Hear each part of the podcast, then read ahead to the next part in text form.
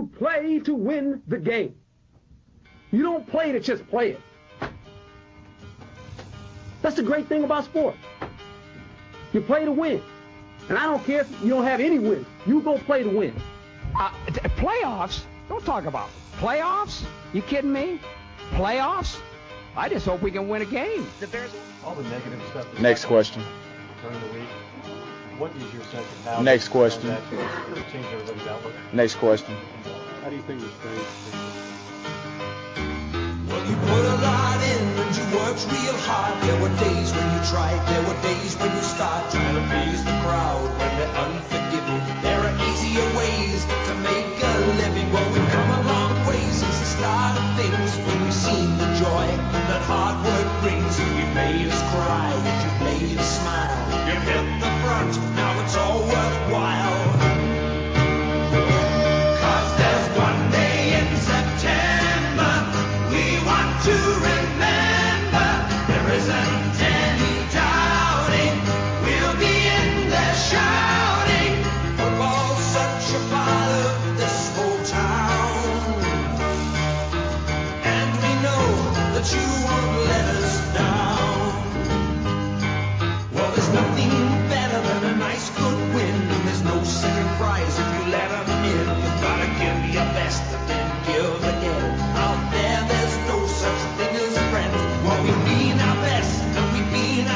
If we do it right, well, we'll come home first.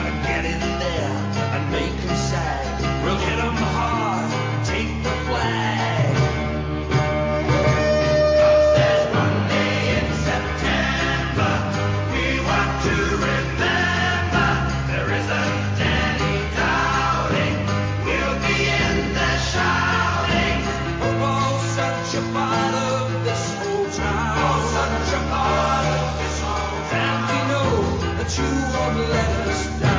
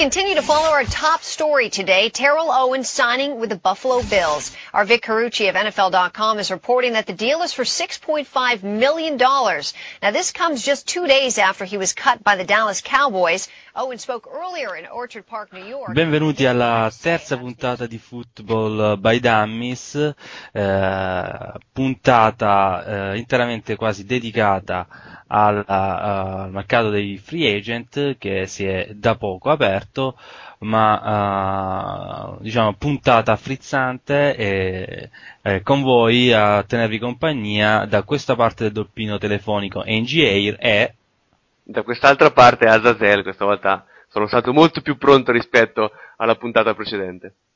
Eh, magari penso che per la quindicesima puntata riuscirai anche a dire qualcosa di intelligente, magari. Eh, subito con questa simpatia, eh? andiamo, andiamo avanti, andiamo avanti.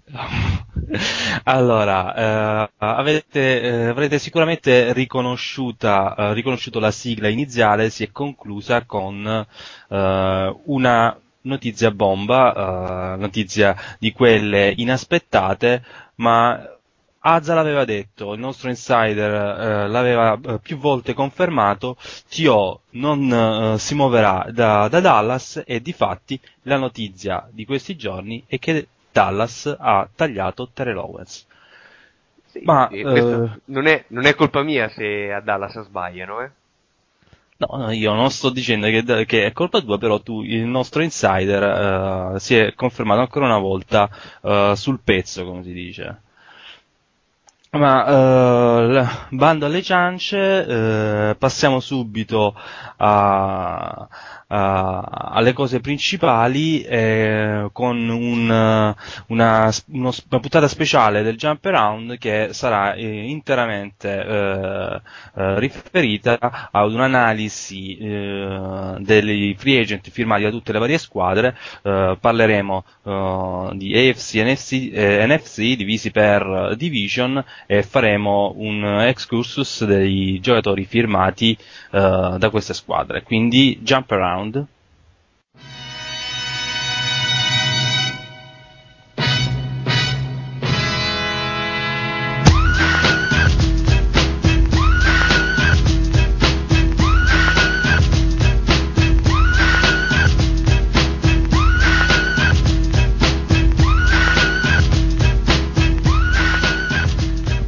Allora, iniziamo naturalmente dalla AFC eh, in ordine alfabetico e in particolare dalla AFC East, eh, division che, è, eh, che quest'anno è stata molto combattuta con eh, tante squadre in eh, lotta per eh, arrivare ai playoff e division che si prospetta ancora più combattuta quest'anno. quest'anno.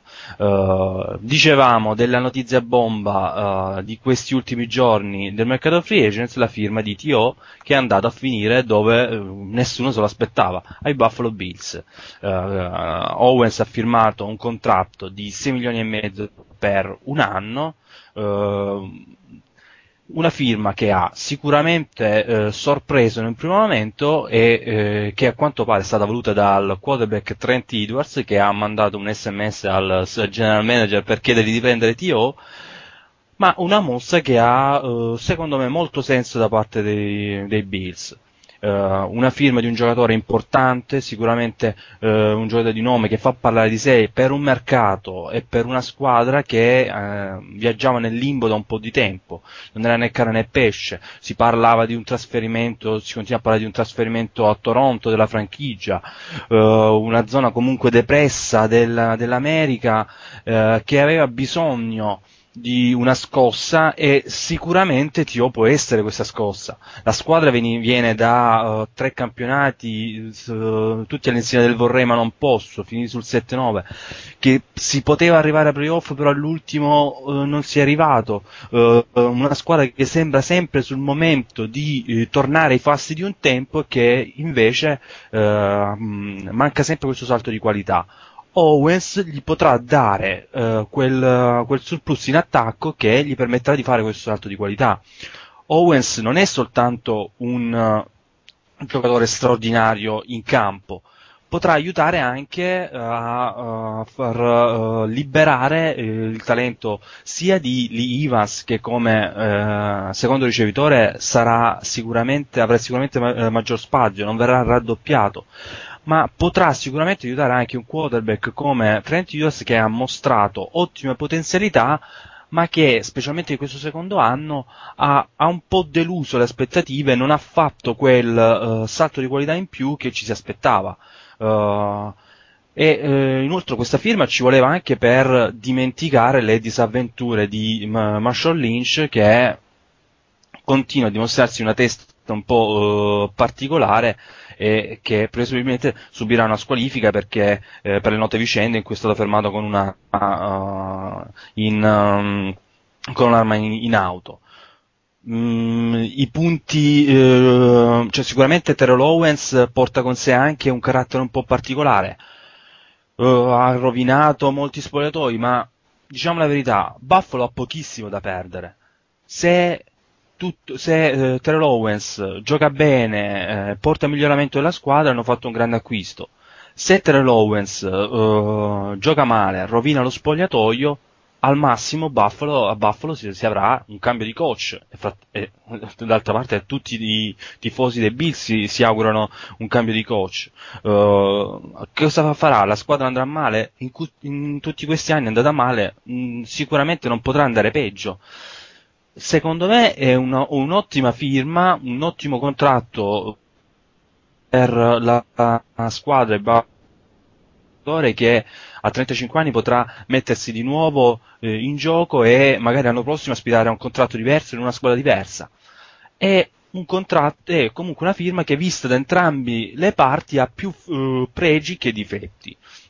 A Buffalo sono arrivati anche ehm, altre firme, sono state l'arrivo di Fitzpatrick come quarterback backup che prenderà il posto del, del non rimpianto JP Losman eh, e uh, Fitzpatrick un, un, giocatore normale che eh, sicuramente eh, conosce il suo posto e rimarrà al suo posto, cioè quello di quarterback backup.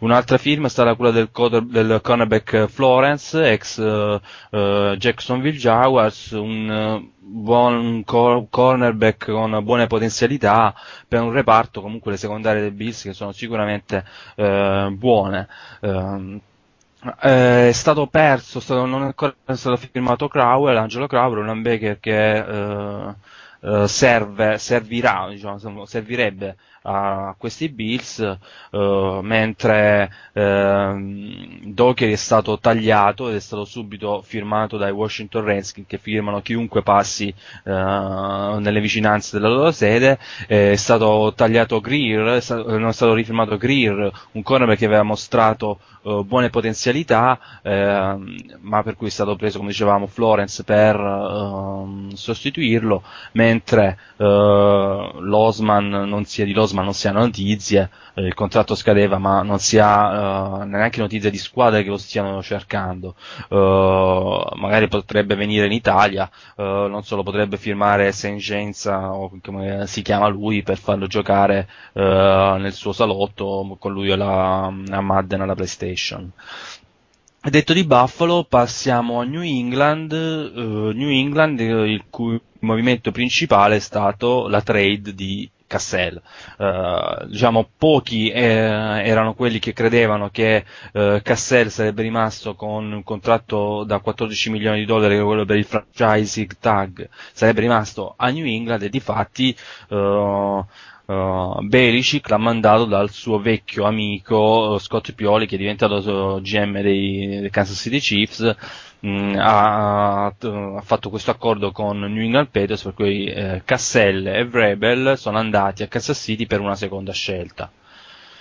Uh, prendere una seconda scelta per un giocatore come Vrabel ormai vecchio e, e, che stava perdendo se non uno o due passi e un quarterback come Cassell che uh, non era nessuno e eh, ha sfruttato questo campionato soltanto grazie all'assenza di eh, Tom Brady può essere visto come una, la solita magata di Belicic ma uh, chi lo sa magari Brady non ha recuperato ancora bene Cassell uh, diventerà MVP della Lega e quindi una seconda scelta può essere poco.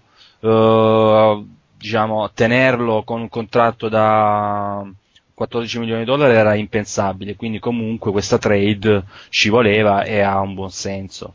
Mm, negli ultimi giorni è stato firmato anche un, un cornerback Boden, uh, cornerback da buone potenzialità, uh, diciamo meglio del, di Delton Hill l'anno scorso, è però mm, non la vedo come una firma che possa cambiare il futuro di New England. Uh, cornerback uh, uh, sono stati il reparto debole di quest'anno uh, dei New England Patriots e sicuramente questo Bolden porterà una, un vantaggio però nulla di che. È tornato Bantakane di ritorno dai Niners dove si è fatto vedere per forse soltanto per la firma Uh, la firma sulla vittoria uh, ad Arizona due anni fa in overtime, ma che uh, diciamo, ha sostanzialmente ladrato i, il, i suoi soldi eh, ai, eh, ai Niners. è arrivato anche il wide receiver da Philadelphia Lewis per una quinta e una, una settima scelta l'anno scorso, uh, Lewis probabilmente sarà soltanto roba da uh, special team come Gunner o come quarto ricevitore. Un'altra firma, forse un po' più importante, è quella di Springs, uh, cornerback ex Washington, che um, eh, porta sicuramente esperienza e, ehm, eh, e potrà aiutare il, le secondarie eh, dei Patriots. Una firma eh, che eh, mi piace molto personalmente e che potrà essere eh, molto importante è quella di Fred Taylor, il running back ex Jaguars che eh, tagliato da Jacksonville e è andato, se così si può dire, a svernare a New England ed è sicuramente un, uh, un ottimo um, un'ottima polizza assicurativa contro, per le prestazioni altalenanti eh, di Marrone eh, eh, e quindi eh, potrà eh, dare un contributo decisivo. Uh, altra firma è stato l'ex tenente dei, Jazz, dei, dei Jazz Baker, però uh, niente, di, niente di che. Uh, e, um, si, sa, si, aspetta ancora di sapere che fine farà Harrison, la safety, si ritirerà, tornerà. diciamo, se dovessi scommettere personalmente, dico che ancora un anno, un altro anno se lo fa perché lui non è un giocatore che piace lasciare le cose a metà. Eh, Mm, il suo ritiro coinciderebbe con l'uscita dal campo su Imbarella e mh, quando si fece male al ginocchio e non ce lo vedo un combattente come lui a considerare quello come l'ultima volta in cui ha lasciato il, un campo da football. Uh, probabilmente un altro anno se lo farà, se lo farà New England non lo so, mh, bisognerà vedere passando ai New York Jets uh, hanno firmato praticamente tutti quelli che sono usciti dai Ravens. Uh, Uh, infatti Ryans, l'ex defensive coordinator dei Ravens, si è portato con sé, uh, abbiamo visto Scott, uh, Leonard e ha flirtato anche, alcuni diciamo che stava flirtando con Ray Lewis, comunque due dei principali um, free agent dei Ravens sono finiti proprio a New York. Bart Scott potrà essere quel, il linebacker decisivo nel, nella 3-4 uh, dei Jets, uh, finora ha vissuto sempre nell'ombra di Lewis e Sachs, però ha le potenzialità per essere il leader della difesa dei Jets. Mm. Uh, Leonard è una safety che si è fatta uh, ben vedere in quest'anno nei Ravens quando ha uh, sostituito Landry per infortunio e, e, farà sicuramente bene nel, nella difesa dei Jets. Altra arrivo importante, la, il cornerback Shepard da Philadelphia, una trade fatta per scelte. Lito Shepard è un, un cornerback sicuramente di livello, ai Jets serviva. E, Uh, lui se ne voleva andare da Philadelphia, quindi tutti hanno fatto la scelta giusta. Mm, è stato rifirmato il kicker Philly, mentre Nugent, uh, scelto al draft, se non sbaglio fu una terza scelta al draft poco tempo fa, è stato rilasciato, uh, evidentemente sono perse le speranze di recuperarlo fisicamente.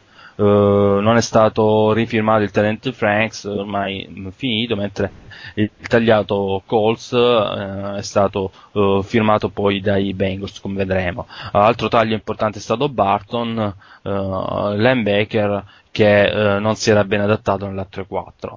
Uh, arriviamo a Miami, Miami grande protagonista nelle prime ore della free agent, uh, dove uh, con alcuni, anche con alcuni uh, uh, rifirme importanti, così si, può dire rifirme, è termine orribile. Uh, tra i nuovi arrivi, uh, Gabriel Wilson, la safety ex Oakland e, Gi- e Giants, che aiuterà sicuramente il reparto delle secondarie dei Miami Dolphins, che era stato uno dei punti deboli ehm, di quest'anno dei Dolphins uh, e uh, con la ri- riconferma di Bell uh, sicuramente le secondarie mh, dei Dolphins dovranno dimostrare, potranno, dovranno dimostrare di essere, di non essere più quel buco nero che erano stati quest'anno. Un'altra fine importante è il centro Grove eh, da Oakland e che eh, porte- questo porterà allo spostamento, spostamento di Satele da centro a guardia eh, a Satele che pur eh, eh, autore di buone prestazioni si era dimostrato un po' leggerino per giocare eh, da centro, si era trovato spesso in difficoltà contro i grossi no-stacle eh, da, dalla 3-4 che ehm, spesso devono incontrare Miami Dolphins in una difesa in una division come la East dove ci sono già i Jets e i Patriots che giocano a 3-4 Ehm, si è perso il cornerback Goodman che è andato a Denver eh, Renaldo Hill anche è andato a Denver però eh, visto che le secondarie dei Dolphins avevano giocato in maniera pessima l'anno scorso non è tutta questa gran perdita. Sì, dal caso della Florida, quindi a questo punto passiamo al freddo della Pennsylvania con l'AFC Nord, che anche quest'anno molto probabilmente sarà guidata dai Pittsburgh Steelers campioni in carica. Pittsburgh per il momento, innanzitutto questa è una, una division dove ci sono stati molti meno movimenti rispa- rispetto a quella di cui hai appena parlato tu. Pittsburgh in effetti finora non ha acquistato praticamente nessuno e per il momento ha- ha- c'è solo un, un- un parziale interessamento per Galloway nel, nel ruolo di, di terzo ricevitore o comunque eh, dietro a Santonio Holmes e a, a Ainsworth, ruolo che fino all'anno scorso era ricoperto da Nate Washington che per l'appunto eh, in free agency eh, ha firmato per eh, i Tennessee Titans.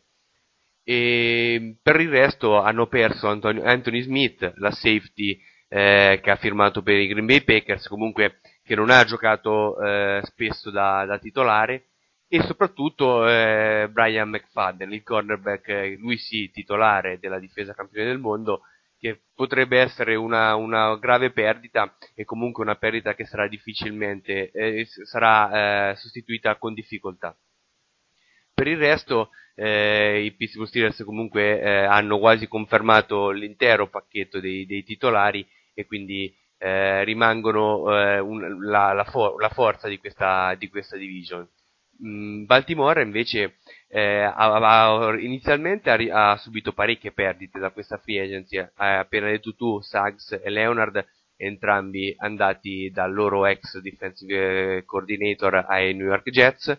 E inoltre Jason Brown, eh, il centro eh, molto valido della linea mh, offensiva de- dei Ravens che ha firmato per, per i Rams e soprattutto anche Ivi, cornerback che non era titolare almeno sulla carta ma che durante l'anno ha giocato parecchie partite eh, come uno dei primi due cornerback in campo.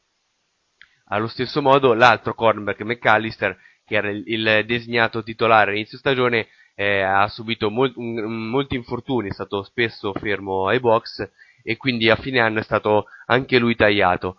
Ehm, dal da questo punto di vista eh, si sono rinforzati con l'arrivo di Foxworth, ex Atlanta e soprattutto ex Denver, che per il momento finora ha fatto intravedere eh, del potenziale. Ai Ravens eh, si troverà a giocare molto probabilmente titolare e dovrà comunque sostituire eh, due cornerback come il cornerback come McAllister che comunque ha dato molto alla, alla franchigia. Di, di Sachs e di mh, scusa di Scott e di Leonard hai già detto tu eh, da questo punto di vista invece sono molto positive le rifirme di Ray Lewis e di Terrell Suggs entrambi inizialmente sembravano dover partire per altri leader Ray Lewis addirittura eh, aveva dichiarato il suo amore per i Dallas Cowboys però alla fine non se n'è fatto nulla ed entrambi hanno firmato dei, dei buoni contratti, soprattutto quello di Sachs che comunque è molto più giovane rispetto al leader della difesa. D'altronde un po' part- tutti amano i Cowboys, come di- ampiamente dimostrato. no? anche, anche Dio, se ne facesse vincere qualcuno di più, Dio sarebbe anche meglio se non si limitasse solo a tifarla. Comunque, dei Cowboys parleremo in seguito. E Jason Brown, che appunto abbiamo detto è stato perso, è stato sostituito da Birk, centro ex Minnesota molto più eh, esperto da questo punto di vista, che comunque non dovrebbe far rimpiangere più di tanto ehm, il, il giocatore partito per St. Louis. E un'altra, un'altra perdita è il kicker Stover che comunque ormai eh, era abbastanza in là con l'età e che probabilmente comunque troverà lavoro in qualche squadra magari a stagione in corso. Le altre due squadre che chiudono questa division sono un po' delle cenerentole in confronto alle prime due di cui abbiamo parlato. Cleveland eh, innanzitutto eh, parte dal, dal nuovo allenatore Mangini che, eh, come spesso si usa, eh, tende a prendere giocatori dalla sua ex squadra. La differenza è che Mangini dai Jets sta prendendo praticamente eh, gli scarti, ha firmato proprio in queste ore il linebacker eh, Bowens e la safety Elam, che già ha giocato un po' più rispetto a Bowens, comunque non sembrano due giocatori che dovrebbero avere un grande impatto. Allo stesso modo è stato, rifirma- è stato firmato il tight end Royal, ex Buffalo, soprattutto un tight end eh, bloccatore, con, non, non con ottime mani, e quindi che dovrà andare a rinforzare comunque la, la, la, la protezione eh, sul, sul, quarterback, che ancora per il momento tra l'altro non si sa chi sarà il titolare tra Quinn e Anderson, probabilmente nelle prossime settimane avremo dei movimenti importanti da questo punto di vista, uno dei due probabilmente verrà sacrificato in qualche trade e mm, Cleveland cercherà di guadagnare qualche, qualche scelta eh, da uno di questi due quarterback. Per il resto sono andati persi Andra Davis, linebacker che poi firmato, è stato firmato subito da, da, dai Denver Broncos, Sean Jones che è una perdita molto molto importante dal mio punto di vista, la safety eh, accasatasi poi ai Philadelphia Eagles. E McGuinness ehm, che tra l'altro eh, non so se anche lui è nelle condizioni diciamo di Harrison alla fine eh, sono sul, sul, viale del tramonto della loro, della loro carriera e molto probabilmente eh, o rifirmerà per i Cleveland o comunque inizierà a pensare anche lui ad, ad un ritiro. E la perdita più importante da parte di Cleveland è stata uh, Wies- quella di Wislov, il tight end talentuoso, forse uno dei più talentuosi nell'intero dell'intera lega, è stato tradato ai Bucks, ne avevamo già parlato la settimana scorsa e quindi non ci soffermiamo più di tanto. L'ultima ultima squadra della division e probabilmente sarà ultima anche uh, a livello di, di classifica sono i Cincinnati Bengals, che per il momento uh, l'unica, l'unica, mossa degna di nota è quella di Leverano Scholes, che è stato chiamato per sostituire Usman Zadeh, è andato ai Seattle Seahawks uh, via, via free agency.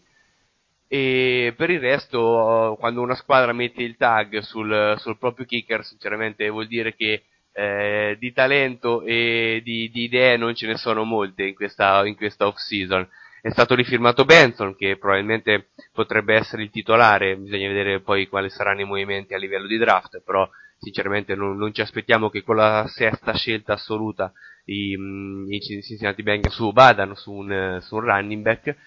E poi quella firma di JT O'Sullivan, una vecchia memoria di, di, dei Niners e quindi di, del tifoso Angi, che è stato scelto più che altro mh, mm, nel ruolo di backup, visto soprattutto che Carson Palmer ehm, ha avuto problemi infortuni ormai da un paio di stagioni e dal punto di vista delle, delle perdite da registrare anche la, la, perdita di Stacey Andrews che è andato ad unirsi da, a, con il fratello a Philadelphia il tackle molto forte dei Cincinnati Bengals che quindi eh, devono far fronte anche a questa perdita di un, eh, di un roster che comunque già di per sé non eh, aveva tantissimo talento. Quindi poi passiamo all'AFC South, uh, South scusate, uh, la pronuncia, le lezioni ancora devono continuare, dove abbiamo gli Houston Texans che mh, mm, sono stati sostanzialmente inattivi in questa prima fase. Uh, l'unica firma di, di, di, rilievo è stata quella di Antonio, Antonio Smith, defensive end ex Arizona Cardinals, che potrà ehm, aiutare a togliere un po' di pressione da Mario Williams, mettendosi il lato opposto posto, eh, magari sperando nella, uh, nello, nello, sviluppo di, mm, di Okoye, il defensive tackle, il giovane defensive tackle di origine nigeriana all'interno, magari si potrà cercare di, di migliorare la linea Uh, difensiva uh, degli Texans che finora è stata sostanzialmente Mario Williams e basta.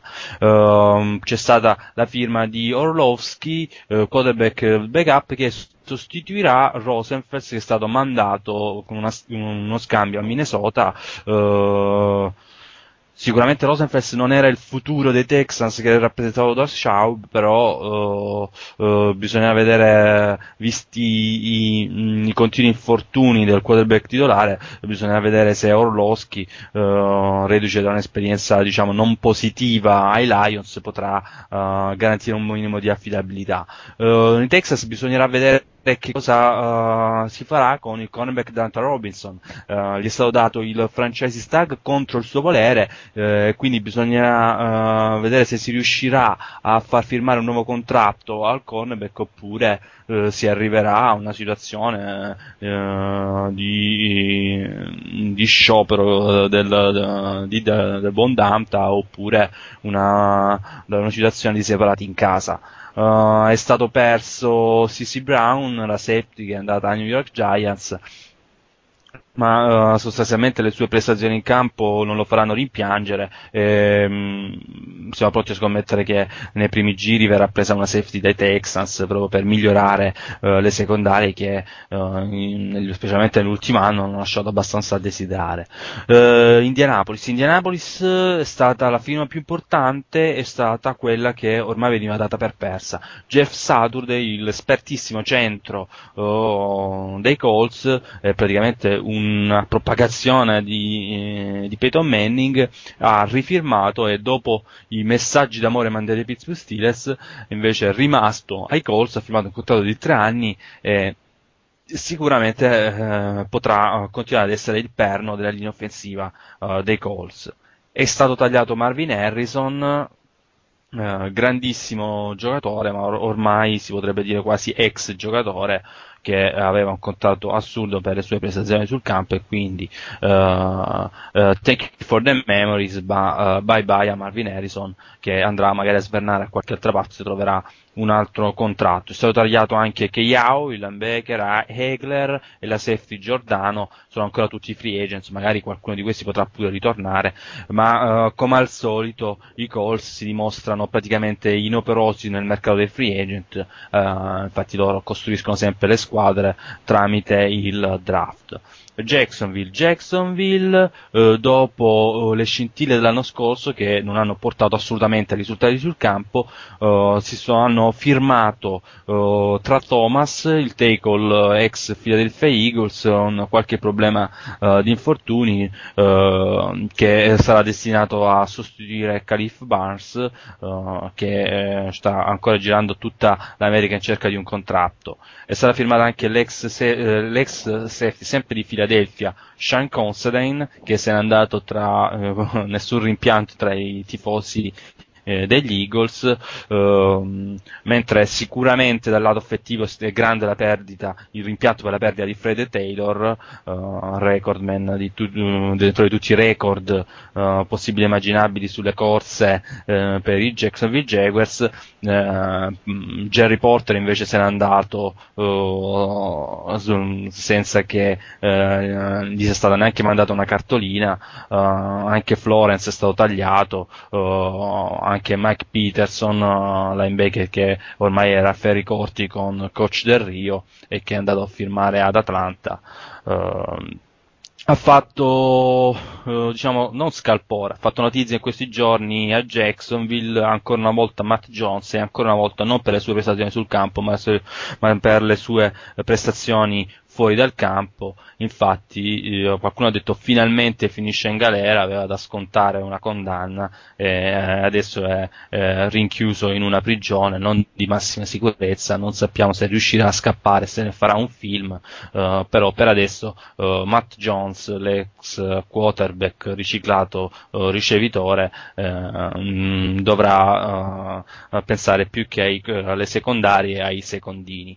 scusate l'orrida battuta, battuta e passiamo ai Tennessee Titans che hanno perso mh, l'uomo più, più, ricercato di questo mercato dei free agents, Ainsworth, che eh, come eh, vedremo poi è andato a finire ai, a Washington Redskins eh, dove non, non, c'è crisi evidentemente e il suo sostituto sarà il uh, defensive tackle eh, ex Tampa Bay Buccaneers Aid, che ehm, avrà l'arduo compito di sostituire il grande Albert Ainsworth.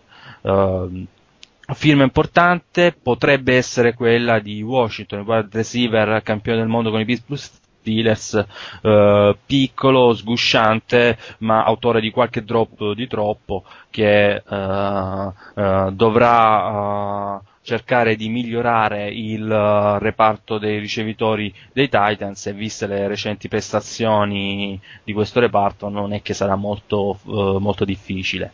Um, altra firma, anzi o meglio rifirma importante è stata quella di, di Collins, il quarterback che intanto ha fatto bene, in, uh, fatto bene quest'anno, Uh, che cercava un contratto importante, l'ha avuto abbastanza per un quarterback della sua età, per ora il, l'Inter vero interrogativo è uh, Young, uh, che ne sarà di lui, che ne sarà di noi, che ne sarà dell'universo, no. E, Vince Young, è lui il quarterback del futuro? È lui quello su cui sarà costruita la squadra? Al momento sembra di no. Per, a parole gli viene data ancora fiducia, Uh, certo, uh, bisognerà vedere il, come andrà il training camp. Perché se Collins uh, verrà confermato come quarterback titolare, probabilmente il tempo di Young ai Titans sarà finito. Ehm, detto di Ainsworth, una perdita importante è quella del potrebbe essere quella del cornerback Carr, che oltre al cornerback è soprattutto un punt e kick returner, uno tra i migliori della Lega, che è ancora libero però e potrebbe rifirmare. Eh, è stato dato servito anche a McCarens che ormai ha, ha, fatto il suo tempo, eh, mentre Brandon Jones se n'è andato con, senza troppi rimpianti a San Francisco, uh, Jones uh, molto, uh, ricevitore molto veloce che però anche per problemi di infortunio non ha mai dimostrato tutto il suo potenziale ai Titans mh, mm, e quindi è stato lasciato andare, vedremo se San Francisco ha fatto la mossa giusta firmandolo. E quindi a questo punto passiamo all'ultima division della AFC, l'AFC West, dove eh, i padroni di questa, di questa off-season sono i Denver Broncos. Denver Broncos che però tratteremo ampiamente nella seconda parte di questa puntata con l'intervista al tifoso e quindi dedichiamoci alle altre tre squadre. Le altre tre squadre che per il momento comunque sono state abbastanza caute nel, nel mercato eh, di riparazione. Eh, di Kansas City abbiamo già detto di Castello e Vrabel arrivati ai Chiefs ehm, spendendo una seconda scelta. Seconda scelta che in effetti può sembrare cioè, è stata un, una mossa c'è chi la definisce eh, vantaggiosa per i Chiefs e c'è chi la definisce vantaggiosa per i Patriots. A parte questo però eh, i Chiefs hanno fatto veramente poco in questa off season soprattutto in entrata. In uscita si sono liberati di Ward che ha trovato casa come ruolo, ha trovato casa San Francisco, come soprattutto speriamo, come quarterback eh, backup. Surtain e Don Edwards sono stati tagliati eh, per raggiunto limite di età, molto probabilmente, e per il resto comunque Pioli non ha fatto granché. Aspettiamo il draft eh, per vedere soprattutto eh, come si muoverà il tanto celebrato ex general manager dei, dei New England Patriots. Gli Oakland Raiders eh, allo stesso modo finora hanno più che altro eh, prolungato e ristrutturato contratti più o meno pesanti. Quelli più, più importanti sono quelli di Fargas, che inizialmente sembrava essere eh, papabile di, di, trade, invece poi è comunque stato prolungato e quindi verrà tenuto nel ruolo di, di cambio per eh, McFadden e soprattutto è stato ristrutturato il contratto di Jevo Walker che ormai sono un paio di stagioni che non, eh, non lo vediamo più giocare però eh, continuava a prendere i suoi bel soldoni soprattutto eh, in quel di Oakland dove al Davis gli aveva allungato un super contratto eh, già un paio di stagioni fa. E comunque si è messo un po' la mano sulla coscienza ha ristrutturato il contratto dando comunque eh, maggior spazio per muoversi alla dirigenza dei Raiders sono stati persi, come abbiamo già detto in precedenza, il centro Grove, che appunto è andato a Miami, e soprattutto eh, Quame Harris, eh, Kwame Harris, che è stato tagliato eh, finalmente dopo eh, essere stato mh, eh, una dei, dei, carni della linea offensiva dei San Francisco 49ers, ha fatto lo stesso anche i Raiders e anche loro alla fine hanno smesso di crederci e quindi anche lui adesso è sul mercato. Vediamo se qualche altra squadra proverà a credere ancora in questo giocatore che finora ha, ha mostrato più pecche che qualità eh, sul campo da football.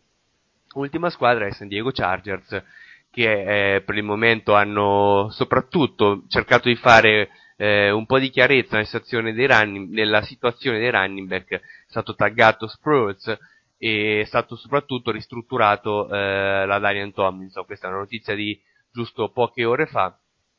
Tomlinson ha finalmente trovato un accordo con la dirigenza dei Chargers e quindi continuerà ad essere, anche se prenderà meno di Sproles, continuerà ad essere lui il titolare eh, del, um, del reparto corse dei San Diego Chargers. E soprattutto è stato rifirmato eh, firmato Kevin Barnett, un ex, un ex giocatore dei Dallas Cowboys, linebacker che finora non è stato mai, te, mh, non è stato mai testato eh, fino alla fine eh, su un campo da football. A Dallas giocava soprattutto situazioni di eh, special team e di terzo down e molto probabilmente però in quel di San Diego eh, avrà la possibilità di finalmente di giocare da starter o comunque di giocarsi il ruolo da titolare e molto probabilmente questo è un mio, un mio giudizio eh, visto che ci ho azzeccato con Owens la dico la mia anche su Barnett molto probabilmente sarà, saprà farsi eh, valere nel ruolo di, di starter in, in, NFL sul piano dell'uscita rimaniamo sempre a parlare di Cowboys perché il defensive end Ol- Olshansky eh, non so se la pronuncia inglese è giusta e comunque il giocatore non è in inglese, quindi possiamo pronunciarlo eh, un po' come ci pare, senza che ve- ve- venire ripresi dai anglofoni che seguono questa, questa trasmissione. Comunque Olshansky ha firmato per i Dallas Cowboys defensive end e lascia quindi un buco abbastanza importante nella linea difensiva dei Chargers. A questo punto, dopo una mezz'oretta di discussioni sulla, sulla free agency di l'AFC, andiamo un attimo in pausa e, mh, mm, con una canzone tratta dalla colonna sonora di Any Given Sunday, film eh, che sarà protagonista della rubrica di eh, Kerouac e Bluto che seguirà questa, il jump around. Diciamo, andiamo un attimo in pausa, torneremo e parleremo ampiamente della NFC.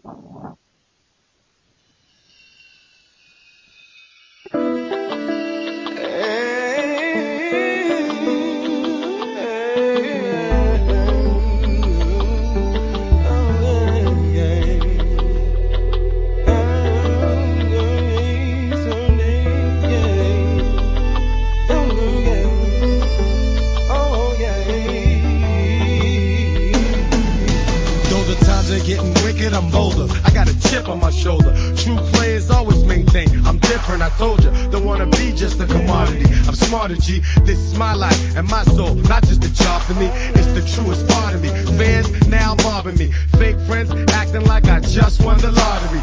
Back then, I guess it was hard to see the real paradox. What an odyssey. It's like that saying, be careful what you pray for, you might get it. Of course, it's all about winning and money, but how far would one let it? Take them. The holy game can make them, then instantaneously break them. Rain one day, sunshine the next. Haters try to stop my flow, sometimes I'm vexed. What's next? Counted by the press, mad stress on my chest. Of course I know that I'm blessed, but here's the test. On any given Sunday, I gotta play my best. Sacrifice, don't give up the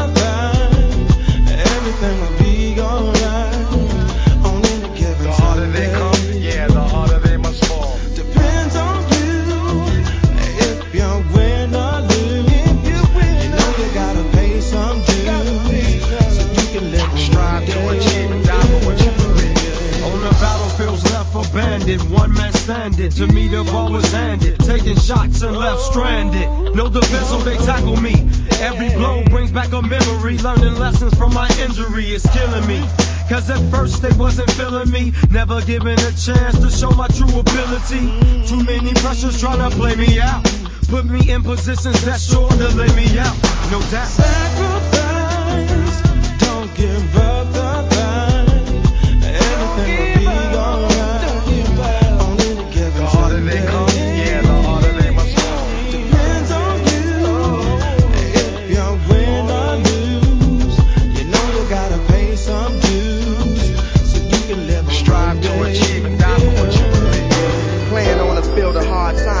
struggles like a yard line that I gained from. Nowhere's where I came from from day one. I knew the game and how to play run, but never knew the price of fame would weigh tons. Now I hunt over self when pain comes and walk when they say run. Fame could be as painful as the death of Peyton. Young black gifted, but I'm wrapped in myself. Been broke many tackles, but I'm trapped in myself. See what happens with wealth. At times you can lose yourself during the sunniest of days. Many superstars fell from cotton to football fields. You know how they play brothers. Long as we playing well, then they love us. I know on any given Sunday this could be taken from me. What it all comes down to is money. I know on any given Sunday this could be taken from me. What it all comes down to is money, y'all.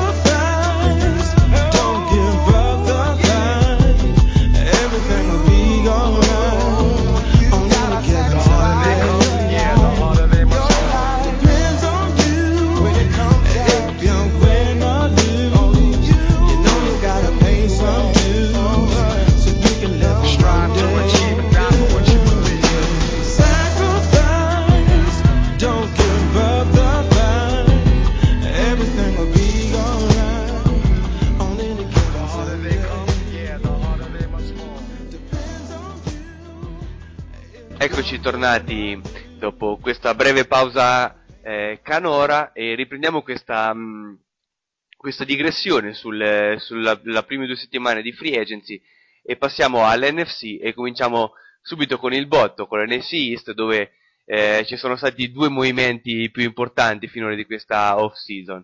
Eh, il primo è quello di Terrell Owens già, eh, di cui abbiamo in parte già parlato, eh, soprattutto dal lato dei Buffalo Bills. Dal- I Dallas Cowboys hanno tagliato il talentuoso eh, ricevitore ex Philadelphia, ex San Francisco. Eh, è stato un, un taglio che il sottoscritto, eh, come ben saprete se ci avete ascoltato nelle settimane eh, passate, aveva in un certo senso scongiurato, No- non lo vedevo come una soluzione realistica e in effetti poi invece è stata più che realistica perché Terrell Owens ha firmato dopo due giorni dal taglio con i Buffalo Bills. Sinceramente è una perdita eh, che peserà molto sulle, sulle mh, vicissitudini dei Dallas Cowboys. Innanzitutto, Abbiamo avuto la dimostrazione che Jerry Jones praticamente non ti ascolta e visti i risultati negli ultimi anni di Dallas mi sembra che pure è sbagliato, dovrebbe metterti a capo come GM, comunque a capo del- della- dell'organizzazione dei Cowboys evidentemente. esatto, adesso iniziamo con la radio e finiremo nella- nel front office dei Dallas Cowboys. E dicevo, Terrell Owens eh, dovrebbe essere sostituito da Roy Williams, un Roy Williams che però eh, nella passata stagione è sembrato abbastanza spaesato all'interno della, della organizzazione eh, texana. Altri movimenti eh, da questo punto di vista sono il- l'arrivo del linebacker Brooking, un altro veterano, ormai anche lui ha- ha superato eh, i 30 e è chiamato a sostituire in, particolare Zach Thomas che dopo un anno fatto a Dallas eh, non, ha più, non ha ricevuto la rifirma del contratto e ora è in free agency in attesa che possa venire firmato eh, da qualche squadra. Lui spera di andare in una squadra che gioca la, la 4-3 visto che nella 3-4 non si è trovato eh, molto a suo agio quest'anno. Altri arrivi, eh, quello di Kitna, preso con, eh, come ruolo di backup dietro a Romo. Questa è un'acquisizione abbastanza importante. Kitna non è proprio l'ultimo eh, degli imbecilli dal punto di vista eh, del ruolo del quarterback. Il penultimo. L'ultimo, l'ultimo è Alex Smith, di cui ci parlerai tu eh, in chiusura di questo jump around. Eh, Kitna è stato preso via trade, eh, a Detroit è arrivato Anthony Harry, il cornerback che non sarà per nulla rimpianto in quel di Dallas, dopo due o tre stagioni ehm, nella squadra, nella squadra de- dei Cowboys, eh, era stato voluto da Parcell e dopo che Parcell se n'è andato, con un anno, con un paio d'anni di ritardo se n'è andato anche lui. Acquisizione molto importante invece è quella di Olshansky, il defensive end dei, dei San Diego Chargers, che viene, arriva ai Cowboys per sostituire Chris Kenty, che ha firmato un super contratto con ehm, i New York, eh, New York Giants, eh, quindi rivali, rivali divisio- divisionali.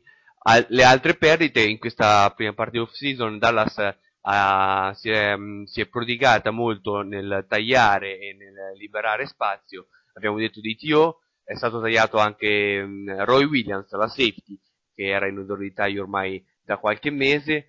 Pacman Jones non ha ricevuto ehm, il prolungamento del contratto e quindi anche lui è sul, sul mercato come Tank Johnson, entrambi avevano avuto problemi eh, prima di arrivare a Dallas hanno provato un paio di stagioni con i Cowboys, ma poi comunque eh, i risultati sul campo non sono stati ehm, eh, così buoni come ci si poteva aspettare, quindi ora sono in free agency. E eh, detto di Zach Thomas, un altro linebacker che ha perso il posto in, in, dai Dallas Cowboys, è Kevin Barnett, che proprio eh, qualche eh, questione di ore, di ore eh, ha firmato per i San Diego Chargers e quindi, eh, come abbiamo detto nella prima parte, cercherà di conquistare il posto di titolare eh, a San Diego. Altre, l'altra squadra è i New York Giants, eh, sempre dell'NFC East, eh, oltre all'acquisizione di Canti di cui abbiamo, abbiamo appena detto, eh, ha rafforzato molto la linea e il reparto linebacker. Insieme a Canti infatti è arrivato anche mh, eh, Bernard, il defensive tackle di Seattle, e eh, soprattutto eh, il linebacker ex Atlanta eh, Boley, eh, un linebacker che ha fatto vedere ottime cose, soprattutto nelle ultime stagioni in quel di Atlanta, e ha firmato un, un buon contratto con i New York Giants. Ricordiamo che eh, Rocky Bernard è il giocatore che ha infortunato Alex Smith e quindi il pupazzo Gnappo gli augura tanta tanta tanta fortuna per la sua carriera a New York uh, Sponda Giants. Sì, ricordiamo che senza questi infortuni molto probabilmente eh, Alex Smith sarebbe già stato un pro bowler più che affermato e questo, quindi questa situazione, questa situazione eh, molto spiacevole creata da Rocky Bernard che è stato costretto a, a, cambiare costa per via di questo sacrilegio compiuto ai danni di Alex Smith. Eh, di CC Brown, l'altra safety di eh, ex Houston, abbiamo già detto in precedenza, comunque è una safety che è chiamata più che a sostituire James Butler ad, ad dare un po' di profondità, non ce lo vediamo sicuramente come eh, nel ruolo di titolare all'interno dei New York Giants. Perdita importante invece è quella di eh, Ward, il running back che aveva fatto vedere ottime cose eh, nella passata stagione e che però, a cui però è stato preferito, forse a ragione, Jacobs. Jacobs ha preso il contrattone ai New York Giants, Ward è rimasto ben poco tempo nella, nella free agency perché ha, firmato, eh, ha già firmato per i Tampa Bay Buccaneers mentre Tumer ormai eh, sembra aver raggiunto i, i, limiti eh, di età e molto probabilmente eh, si avvicina al, al, ritiro questo veterano ricevitore dei, dei, Giants che ha passato appunto tutta la, la sua carriera all'interno di questa organizzazione. L'altra squadra molto attiva sul, sul mercato sono i Washington eh, Redskins. E le firme, soprattutto quella di Ainsworth, di cui abbiamo parlato abbondantemente nelle passate puntate, alla firma di Ainsworth si è aggiunta quella di, di Dockery che è stato rilasciato e sta, è rimasto pochi minuti in free agency ha, ha subito firmato per i Washington Redskins.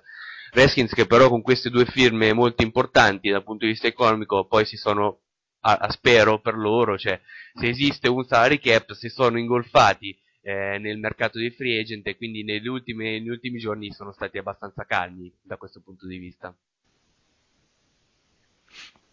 Sì, poi eh, eh, possiamo passare a parlare della INFC North, eh, dove... Eh, allora, un attimo, prima, prima della INFC North volevi parlare anche dei Philadelphia Eagles a questo punto. Eh, sì, eh, se proprio dobbiamo... Sì, se proprio dobbiamo per far contento il palermitano. diamo un attimo un rapido sguardo agli Eagles che comunque hanno avuto ottime acquisizioni la più importante è quella di Sean Jones che è andato appunto a sostituire Brian Dawkins che ha firmato eh, poi per i Denver Broncos. E insieme a lui è arrivato anche Stacey Andrews, il tackle ex Cincinnati, che eh, va a rinforzare una linea, una linea, di attacco che però attualmente eh, è ancora eh, priva di, di eh, si è vista privata di molti, di molti elementi.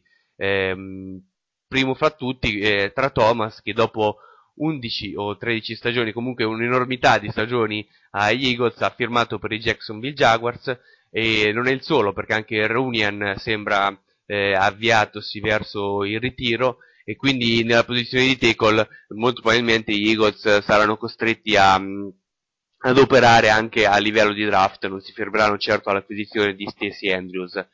Eh, altre perdite, eh, forse un po' di secondo piano, ma non del tutto, è quella di, di Bacalter il running back che probabilmente anche lui sarà sostituito con, eh, un, una, con forze giovani in arrivo dalla, dalla classe collegiale.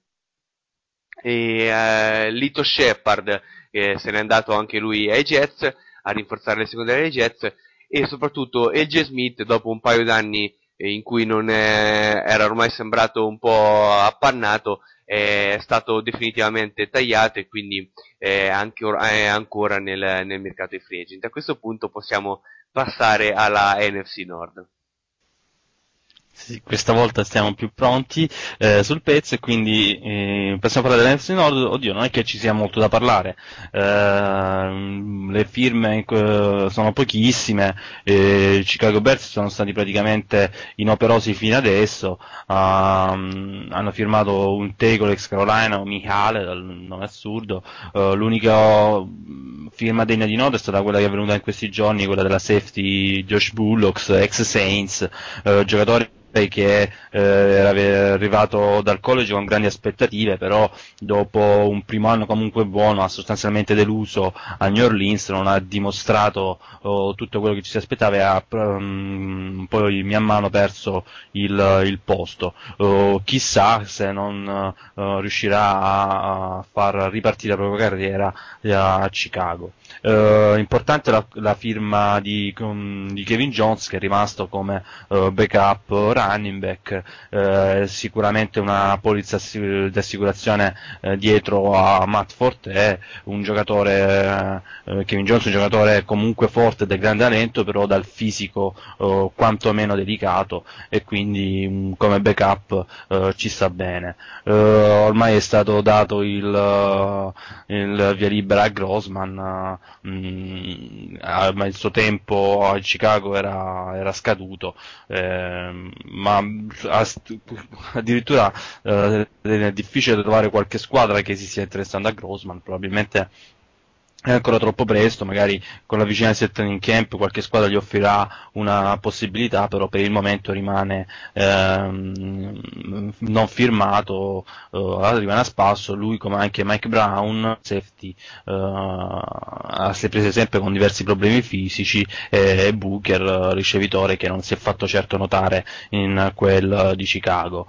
Eh, a Detroit, in attesa di sapere chi sarà la prima scelta, il primo nome chiamato eh, da Lions al draft, sono arrivati Henry, il cornerback da Dallas, lo abbiamo già detto, non un grande nome, ma d'altronde non è che i cornerback secondari dei Detroit Lions si sono fatte notare granché in quest'anno.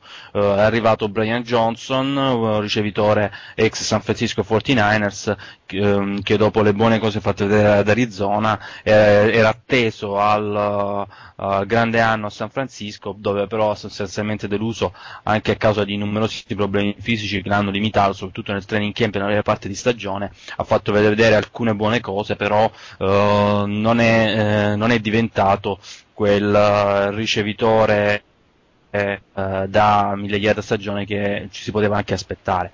È arrivato un altro cornerback Buchanan da Tampa Bay, a conferma del, um, della penuria di giocatori buoni nelle secondarie, comunque più in generale nella difesa dei Lions, è arrivato anche Grady Jackson, l'immenso in senso fisico Grady Jackson, uh, defensive tackle per cercare di migliorare una linea che uh, ha fatto acqua da tutte le parti, e, mentre arri- un- può essere importante l'arrivo di Maurice Morris, uh, running back ex Seattle Seahawks, che come eh, secondo violino, come backup ha fatto sempre vedere ottime cose, eh, mentre quando è stato chiamato ad essere il running back titolare ha fallito, è uno di quei classici giocatori che, eh, di complemento che possono aiutare molto, eh, però non saranno mai dei veri e propri titolari. Eh, tra gli eh, giocatori lasciati liberi abbiamo detto di Orlaschi, eh, Orlowski che è finito a fare il backup a Houston, Kitna che è andato a Dallas, eh, poi altre- altri giocatori lasciati, ma d'altronde eh, quando una squadra finisce 0-16 non c'è molta qualità a livello di giocatori, quindi sono più giocatori che se ne vanno eh, piuttosto che eh, quelli che rimangono. Eh, a Green Bay la fine più importante è l'arrivo di Anthony Smith, eh, safety da Pittsburgh Steelers, un grandissimo colpitore ma a testa disabitata come poche. Eh, diciamo i neuroni del suo cervello sono più o meno come la particella di sodio della pubblicità dell'acqua, cercano sempre qualcuno di compagnia ma è difficile trovarne. Se riuscisse a limitare le sue cavolate sul campo sarebbe sicuramente un ottimo giocatore. Eh, che- chissà chi è a Green Bay eh, non faccia bene, d'altronde comunque ai Packers serviva qualcuno, qualche colpitore, qualche intimidatore mh, per cercare di rinforzare la difesa. Eh, per il resto nulla da segnalare, se ne sono andati Colin Cole, il defensive tackle è andato a Seattle eh, e Tosher, il tackle che è ancora mh, a spasso, Ehm, calma piatta quasi a Green Bay dove il, ehm, il fatto principale sarà il passaggio alla difesa a 3-4, Eh, qualcuno mh, dubita che ci siano gli uomini, gli uomini giusti per questo passaggio, però staremo a vedere il campo cosa dirà. A Minnesota è arrivato un altro quarterback, To, chissà come mai, eh, via trade è arrivato Sage Rosenfels, ne avevamo già accennato la scorsa puntata, eh, secondo me eh, può essere una buona acquisizione, andrò a conto corrente, ma eh, Rosenfels ha le potenzialità per essere una buona acquisizione. Poi bisognerà vedere come risponderà sul campo, perché comunque Houston ha fatto vedere un anno cose molto buone quando è stato chiamato in causa e l'altro anno cose molto cattive. Bisognerà vedere se gli verrà data la squadra in mano cosa riuscirà a fare. Le potenzialità ci sono, eh, poi tra il dire e il fare c'è di mezzo e il, come diceva la famosa canzone di Elio e le storie tese. Eh, sono stati lasciati liberi di andare Sharper, la safety, se n'è andato Napoleon Harris, il centro Big che è andato a Baltimore questa può essere una perdita molto importante per una linea che eh, era tra le prime 5 sicuramente della Lega e che eh, bisognerà vedere se mm, non, eh, come riuscirà a, a reagire a questa perdita. Il centro è un ruolo molto spesso sbistrattato ma molto importante eh, nel football. Eh, se n'è andata anche l'altra safety Bulwer, ma sicuramente la difesa dei Minnesota Vikings aveva bisogno di un, un ricambio nelle secondarie, quindi vedremo come risponderanno al draft e poi nel futuro. Sì, l- a questo punto passiamo all'NFC South. E anche questa è una division che non ha avuto eh, grandi colpi e, mh, anche sia a livello qualitativo che a livello quantitativo. Eh, Atlanta eh, alla fine forse è quella che eh, più, mh, eh, mh, più si è mossa, soprattutto grazie all'arrivo di Mike Peterson che aveva rotto ormai in quel eh, di Jacksonville con il coaching staff e eh, è chiamato eh, a, ehm, a sostituire Brooking che appunto è stato lasciato andare a Dallas. Eh, da questo punto, da- per il resto ci sono stati eh, un po' di tagli, soprattutto quello di Milloy, eh, che ormai era un po' un ramo secco e quindi non sarà una perdita mh, tanto difficile da sostituire per quel che, eh, per quel che mi riguarda. Grady Jackson è andato, come abbiamo detto poco fa, ehm, è andato ai Lions e Foxworth ha firmato eh, per, i, per i Baltimore Ravens. Ehm, Carolina, anche lei non ha, non ha, ha avuto eh, gran- grandissimi acquisti, fondamentalmente eh, per il momento si è limitata solo a taggare uno scontentissimo Peppers che è sempre sul piede eh, di, di trade e a rifirmare, questo molto importante, il tackle Gross eh, che è stato uno dei principali artefici del running game eh, dei Carolina, del, del mh, tanto eh, esaltato running game dei Carolina Panthers. A notizia delle ultime ore il taglio di Ken Lucas, il cornerback che aveva rifiutato la trade eh, poche settimane fa con i, i Detroit, Detroit Lions, quindi ora vediamo se riuscirà a trovare eh, una squadra che poi continui a puntare su di lui dopo le ultime stagioni non, è- non- non- non- eccelse. Allo stesso modo DJ Hackett, un altro eh, ricevitore che è arrivato ai Panthers con eh, tanta, tanta speranza, dopo un paio d'anni, soprattutto eh, un paio di infortuni molto seri, è stato tagliato ed è ancora eh, sul mercato. I New Orleans, i New Orleans Saints invece eh, anche loro si sono mossi innanzitutto nel, nel cercare di, tratten- di trattenere i loro giocatori, soprattutto Vilma e Stinkomb, il tackle eh, ormai eh, da molti anni in quel eh, di New Orleans. Anderson allo stesso modo è stato rifirmato, un'altra eh, un ricevitore, un'altra, mh, uh, un'altra conferma molto importante per l'attacco dei Saints e che soprattutto si sono mossi eh, dal punto di vista difensivo. Eh, il loro obiettivo principale è quello di cercare di migliorare, dif- migliorare la difesa, in particolar modo le secondarie. Per questo è arrivato il cornerback dai Buffalo Bills, Buffalo Bills eh, Jabari Greer, che aveva fatto vedere ottime cose a Buffalo e che quindi a New Orleans sperano con- possa continuare eh, su questa falsariga. Le, le perdite per quello che riguarda i Saints arrivano nel ruolo di fullback dove Carney però è stato già eh, sostituito da It Evans, l'ex New England Patriots. Eh, di Deuce McAllister ancora non si sa bene quello che ne sarà, per il momento è, è in free agency, è stato tagliato perché appunto ormai il suo contratto non eh, eh, era più eh, realistico di quello che sono le sue attuali ehm, possibilità fisiche. Allo stesso modo sono stati tagliati Patten, Harrington, eh, Bullocks, eh, Stecker, in, in sostanza eh, un- tut- non, non, eh, nessuno è un giocatore titolare, quindi ci sarà da lavorare a livello di profondità per quel che riguarda i ruoli appunto di ricevitore, safety e running back. A Tampa invece l'arrivo più importante è stato quello di Wislov, arrivato via trade eh, ormai da un paio di settimane, eh, probabilmente Cleveland hanno smesso di credere eh, nelle potenzialità di questo giocatore che comunque resta a livello di talento eh, uno dei migliori nel ruolo di tight end, eh, però a livello fisico e soprattutto mentale ha, ha palesato delle lacune che eh, hanno in pratica hanno eh, in un certo senso costretto i Browns a cercare di cederlo ed è arrivato appunto a, a Tampa Bay. A Tampa Bay sono arrivati anche il running back Ward eh, che andrà a giocarsi molto probabilmente il ruolo, il ruolo di titolare insieme a Graham visto le, le incapacità fisiche di Cadillac Williams ancora una volta infortunato eh, e che quindi eh, molto probabilmente non, non potrà essere di grande aiuto nell'attacco eh, via, via terra dei Tampa Bay Buccaneers. È arrivato Nugent, il kicker scelto un paio di stagioni fa dai Jets e quindi eh, andrà a lottarsi il posto in, um, in pre-season come, come kicker titolare. E soprattutto c'è l'interessamento eh, di, di, dei Tampa Bay Buccaneers per, per Angelo Crowell, l'ex eh, linebacker dei Buffalo Bills che appunto dovrebbe andare a rimpolpare un, un reparto, quello dei linebacker dei Buccaneers che in, in questa off-season ha visto i tagli illustri di June e Brooks e, quindi, e che quindi ha bisogno di nuova, eh, di nuova linfa.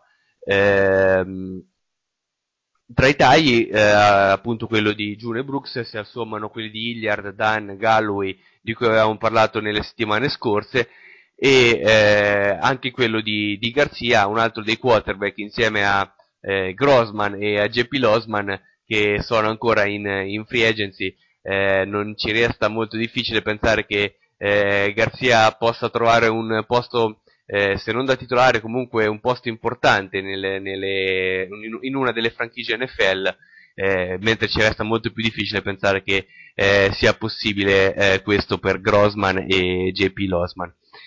E a questo punto possiamo passare all'ultima division, eh, l'NFC West, che tu Angie conosci molto bene. Sì, sì, direi la più forte division della NFC, che ricordiamo che i Arizona Cardinals sono finiti al Super Bowl perché hanno vinto l'NFC e quindi l'NFC West è la division più forte dell'NFC e non ammetto repliche. E proprio gli Arizona Cardinals eh, sono stati protagonisti di questa parte del mercato non tanto per le acquisizioni ma quanto per la conferma di Kurt Warner. Kurt Warner che ha fatto un po' il prezioso, è andato a San Francisco, ha visitato la città, ha parlato, ha sostanzialmente ricattato i Cardinals per farsi eh, dare un contratto contratto ancora più vantaggioso e i Cardinals ci sono cascati con tutte le scarpe, hanno aumentato l'offerta a un contratto di due anni con, se non sbaglio, almeno 14 milioni eh, di garantito, se non sbaglio, un signor contratto per Kurt Warner che sarà quindi ancora il quarterback titolare degli Arizona Cardinals, mentre il buon Matt Leinart probabilmente continuerà a divertirsi nelle, eh, nelle sue feste, eh, ubriacandosi, feste che sono diventate famose in giro per il web con le sue foto di lui e i suoi, eh, suoi amici che eh, si divertivano eh, beatamente. Una firma importante è stata quella del cornerback Brian McFa- McFadden, ex Pittsburgh Steelers, strano, visto che non ci sono, ma, non ci sono ex eh, Steelers eh, in Arizona, a parte eh, mezza squadra, e eh, anche la firma della safety Keith Lewis da San Francisco, eh, giocatore eh, bravissimo negli special teams, eh, un grande colpitore, eh, come safety titolare lascia ancora un po' a desiderare, eh, però ehm, può essere una buona acquisizione, magari di fianco da Dale Wilson può fare eh, molto bene. Uh, se n'è andato JJ Harrington, uh, running back che non, ancora non si è ben capito se ha firmato per Denver o meno, uh, se n'è andato Barry, defensive ends, altro defensive end Antonio Smith, è andato a Houston, Uh, c'è ancora qualche problema nella linea, uh, comunque in difesa agli Arizona Cardinals, che se è pur vero uh, che hanno fatto dei playoff straordinari, non bisogna dimenticare che durante la regular, regular season hanno faticato abbastanza. St. Louis, St. Louis... Anche St. hanno- Louis durante la eh, regular season ha faticato abbastanza. Eh, St. Louis ha faticato, sono due o tre anni ormai che fatica, fatica anche negli allenamenti, penso. Eh, l'unica, eh, non perdere negli allenamenti solo perché giocano fra, eh, uno contro l'altro, altrimenti, attacco contro difesa, altrimenti perderebbero anche durante gli allenamenti. Ehm, Jason Brown, hanno firm- la firma più importante sarà quella di Jason Brown, centro, ex Baltimora, che probabilmente potrà finalmente dare una, una, una risposta al ruolo di centro che eh, era stato cro- una croce eh, per i tifosi dei Rams. Importante anche l'arrivo della safety di James Butler, ex New York Giants, che ritrova il suo coach spagnolo, eh, è stato trattenuto Bartel, eh, cornerback, forse uno dei pochi decenti cornerback che ha avuto in questi anni St. Louis Rams eh, eh, importante è che l'arrivo di, del fullback Mike Carney un contratto di tre anni per, con di 3 milioni e 6 eh, sicuramente eh, potrà essere eh, decisivo per le corse di Steven Jackson ma quello di cui si parla in questi giorni a, a- St. Louis, oltre che a magari ritornare a Los Angeles, è cosa ne sarà di mh, Pace e, eh, e di Holt. Di Pace abbiamo già avuto una risposta, infatti è stato tagliato. Eh, ormai il contratto era improponibile per le sue prestazioni sul campo, era sempre infortunato, eh, è stato sì un Pro Bowl per numerose volte, ma ora il suo tempo ai Rams è finito, quindi è stato tagliato e chissà che ehm, non finisca magari ehm, come il suo ex compagno Bruce sulla baia, magari non sponda San Francisco ma sponda eh, Oakland Raiders. Eh, è stato tagliato anche Romberg, il centro che poi è ad Atlanta, e, eh, mentre dicevamo scusate la, la situazione Holt.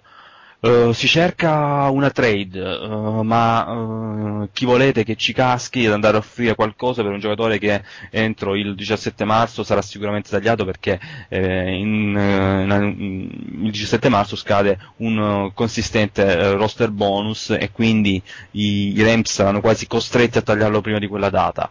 Uh, Holt ormai ha detto cerca una squadra vincente, quindi cerca una situazione migliore, eh, è un'era, una vera e propria era che, eh, che finisce a, a, a St. Louis dopo l'addio di Marshall Falk, dopo l'arrivo di, l'addio di Kurt Warner, l'anno scorso quello di, di Bruce, ora Holt, non, ci, non rimarrà più nessuno di quello che era il più grande show eh, sul turf. Ehm, Altri tagli sono stati quelli di Bennett, eh, ricevitore che ha eh, rubato eh, per due anni il, eh, il contratto a St. Louis, Green, quarterback, che ormai è arrivato pure il momento di ritirarsi a furia di testate di commozioni cerebrali, e Fakir Brown, un cornerback che eh, ha fatto dannare in questi anni i, i tifosi del Missouri.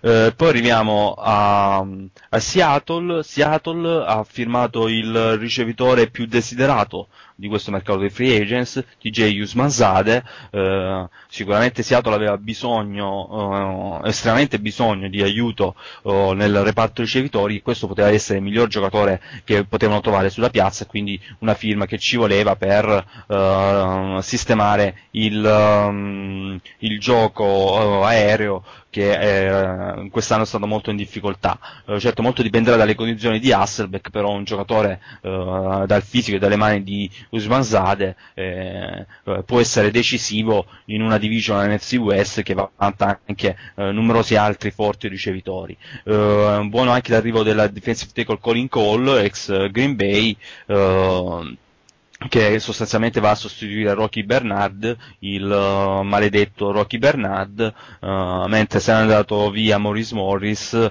che cerca, è andato a cercare fortuna altrove dopo che quest'anno poteva essere anche, poteva aspirare a diventare running back uh, numero uno, però le sue prestazioni sul campo sono state abbastanza deficitarie e quindi se n'è andato, è stato lasciato andare senza troppi rimpianti, così come anche il wide receiver Ingram, sempre molto buono ormai in là con gli anni.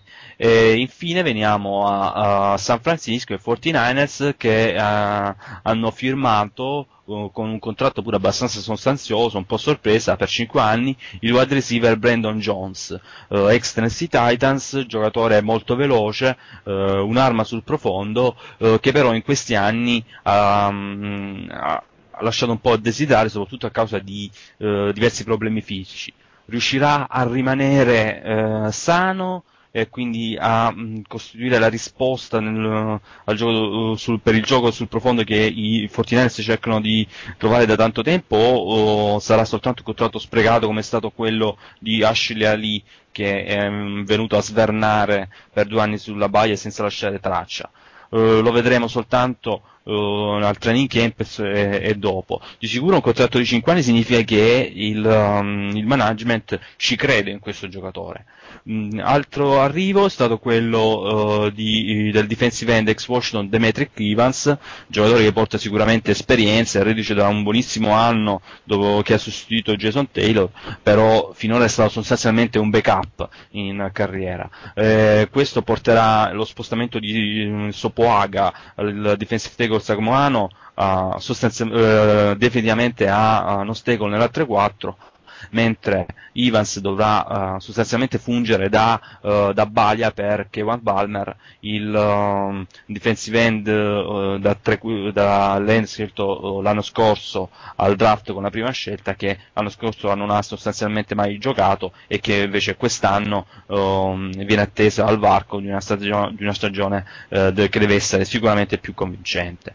una firma che buona è quella di Howard, quarterback um, uh, ex Kansas City Chiefs che in carriera ha, uh, si è saputo sempre trovare pronto quando è stato chiamato in causa e che viene per fare il uh, quarterback number, numero 3 a San Francisco, quarterback numero 3 perché finalmente è arrivata la notizia che tutti Azazel in, in, prima persona aspettavano. Alex Smith ha finalmente ristrutturato il suo contratto, un contratto che quest'anno sarebbe stato di 9 milioni di dollari e considerando che eh, ci si avvicineremo al training camp con Sean Hill come numero 1 e Alex Smith numero, come numero 2, non, non, i San Francisco 49 non si potevano permettere. Eh, ha firmato un contratto di due anni, le cifre ancora non, non si sanno, anche perché oltre al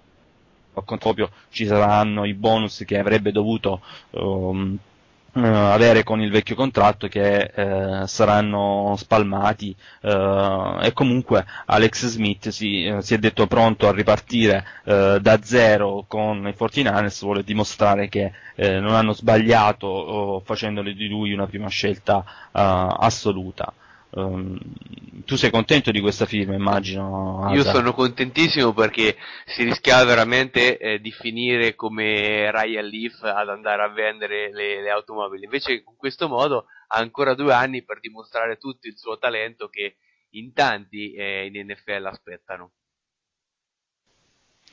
Noto una leggera presa per i fondelli, eh, comunque eh, i 49ers eh, hanno, hanno flirtato, come abbiamo detto, con Kurt Warner, eh, sinceramente io non ci ho mai creduto troppo eh, ne- nell'arrivo di Warner eh, sulla baia perché mh, era un'operazione con poco senso sia dalla parte di Kurt Warner sia dalla parte dei 49ers poi il, eh, quello che decide in casa Warner, sia la moglie Brenda, ha deciso di rimanere ad Ari- in Arizona e quindi eh, Warner è rimasto con i Cardinals. Eh, tra i giocatori che se ne sono andati abbiamo Gettio Sullivan, andato ai Bengals eh, nel silenzio eh, più assoluto dei, dei fan dei Niners, Fields, defensive tackle, andato a Denver a ritrovare Mike Nolan, Brian Johnson, ricevitore che come abbiamo detto mh, non ha, non, non ha lasciato un grandissimo ricordo eh, in quest'anno eh, con i 49ers, Banta Kane eh, che è stato, che è ritornato ai Patriots dove, l'unico posto dove abbia giocato in eh, maniera decente. E quindi abbiamo concluso il nostro viaggio, eh, il nostro lungo viaggio all'interno dei eh, free agent in NFL. E quindi adesso passiamo eh, la linea alla rubrica di Kerouac e Bluto, palla al balzo, eh, sentiamo cosa hanno da dirci.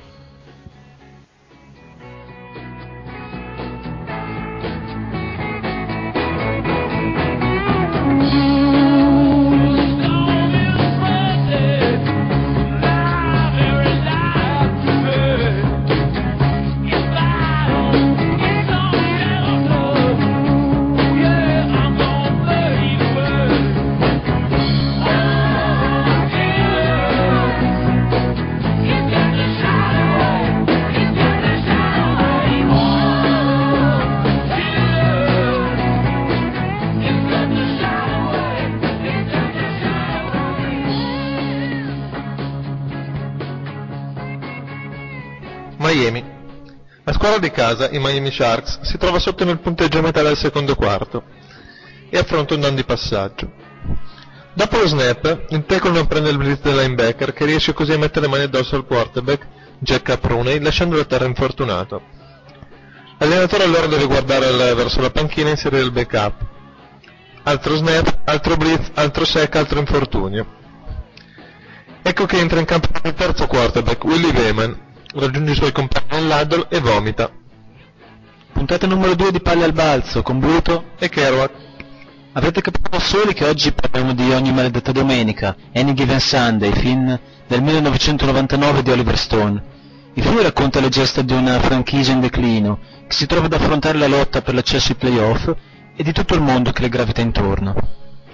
Al Pacino e Tony D'Amato, un coach dalla brillante carriera che si trova a affrontare il momento più difficile della stagione con il terzo quarterback, un enigmatico e esuberante Willie Beeman, interpretato dal futuro Ray Charles Jamie Foxx. Attorno a loro lotte di potere, rivalità fra giocatori, media senza scrupoli e medici spalleggiati da una presidentessa della, della personalità fallica che, che mira soltanto al business a discapito delle della salute dei suoi giocatori, interpretata da una sempre eccellente fisicamente mai banale Cameron Diaz. Nessuno di questi personaggi sfugge all'occhio critico di Oliver Stone, che utilizza la metafora del football per mettere a nudo i vizi capitali della sua America, un mondo popolato da viscidi opportunisti, da conflitti interrazziali e dal culto della personalità e del successo. Oliver Stone ha un grosso pregio nella sua filmografia, Eh, lui non riesce, riesce a non essere mai banale, anche quando non c'entra pienamente il bersaglio dal punto di vista di pubblica critica. Eh, sue- la sua impronta autoriale tuttavia è, è molto ben riconoscibile in ciascuna delle sue opere. Eh, una personalità contraddittoria che da se da una parte eh, mette in luce la sua fierezza di essere americano, dall'altra non rinuncia alla- al, diritto, al diritto di denunciare le storture del sistema, che in ogni maledetta domenica sono impersonate da una galleria di mostri eh, alla Durenma. Sì, nel corso di tutta la sua carriera Oliver Stone è stato quasi più un cronista che un romanziere. Ha scattato una serie di istantanee sugli ultimi 50 anni di vita americana, con l'occhio di chi la storia l'ha vissuta dall'interno. Da regista ha raccontato l'omicidio Kennedy, la guerra in Vietnam, la presidenza di Nixon e di Bush figlio, l'attentato al World Trade Center, adattando il suo stile dal rigoroso realismo dei film degli anni Ottanta come Platoon, Nato il 4 luglio o Salvador, fino alla sperimentazione e alla contaminazione linguistica da Natural Born Killers in poi. Il gusto per la sperimentazione si nota anche in ogni maledetta domenica ed è mm, evidente soprattutto nelle scene di campo, che sono dominate da un montaggio frammentato fino all'estremo.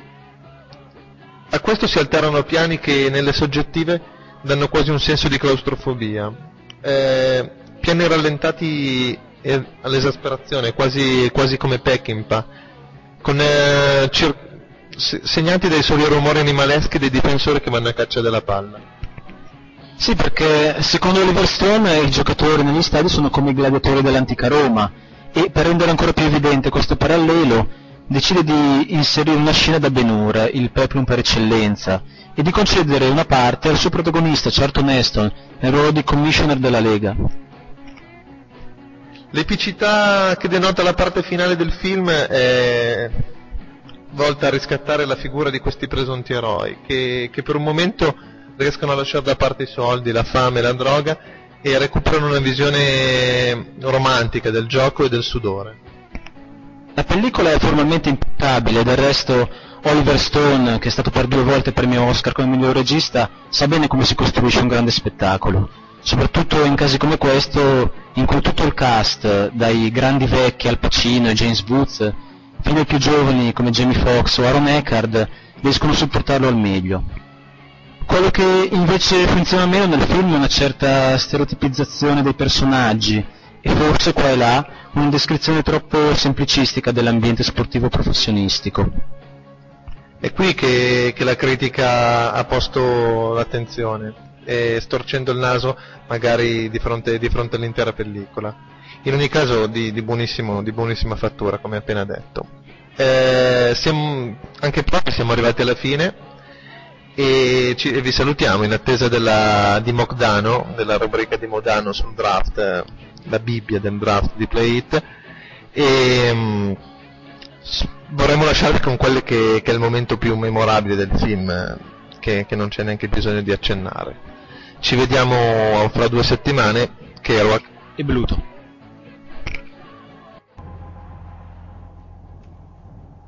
Non so cosa dirvi davvero. Tre minuti alla nostra più difficile sfida professionale. Tutto si decide oggi. Ora noi o risorgiamo come squadra o cederemo un centimetro alla volta, uno schema dopo l'altro, fino alla disfatta. Siamo all'inferno adesso, signori miei. Credetemi. E possiamo rimanerci, farci prendere a schiaffi. Oppure aprirci la strada lottando verso la luce. Possiamo scalare le pareti dell'inferno un centimetro alla volta. Perché in entrambi questi giochi, la vita e il football, il margine di errore è ridottissimo. Capite, no? Mezzo passo fatto un po' in anticipo in ritardo e voi non ce la fate. Mezzo secondo troppo veloci o troppo lenti e mancate la presa. Ma i centimetri che ci servono sono dappertutto, sono intorno a noi. Ce ne sono in ogni break della partita. Ad ogni minuto, ad ogni secondo. In questa squadra si combatte per un centimetro. In questa squadra massacriamo di fatica noi stessi e tutti quelli intorno a noi per un centimetro. Ci difendiamo con le unghie e coi denti per un centimetro. Perché sappiamo che quando andremo a sommare tutti quei centimetri, il totale allora farà la differenza tra la vittoria e la sconfitta. La differenza fra vivere e morire. E voglio dirvi una cosa in ogni scontro.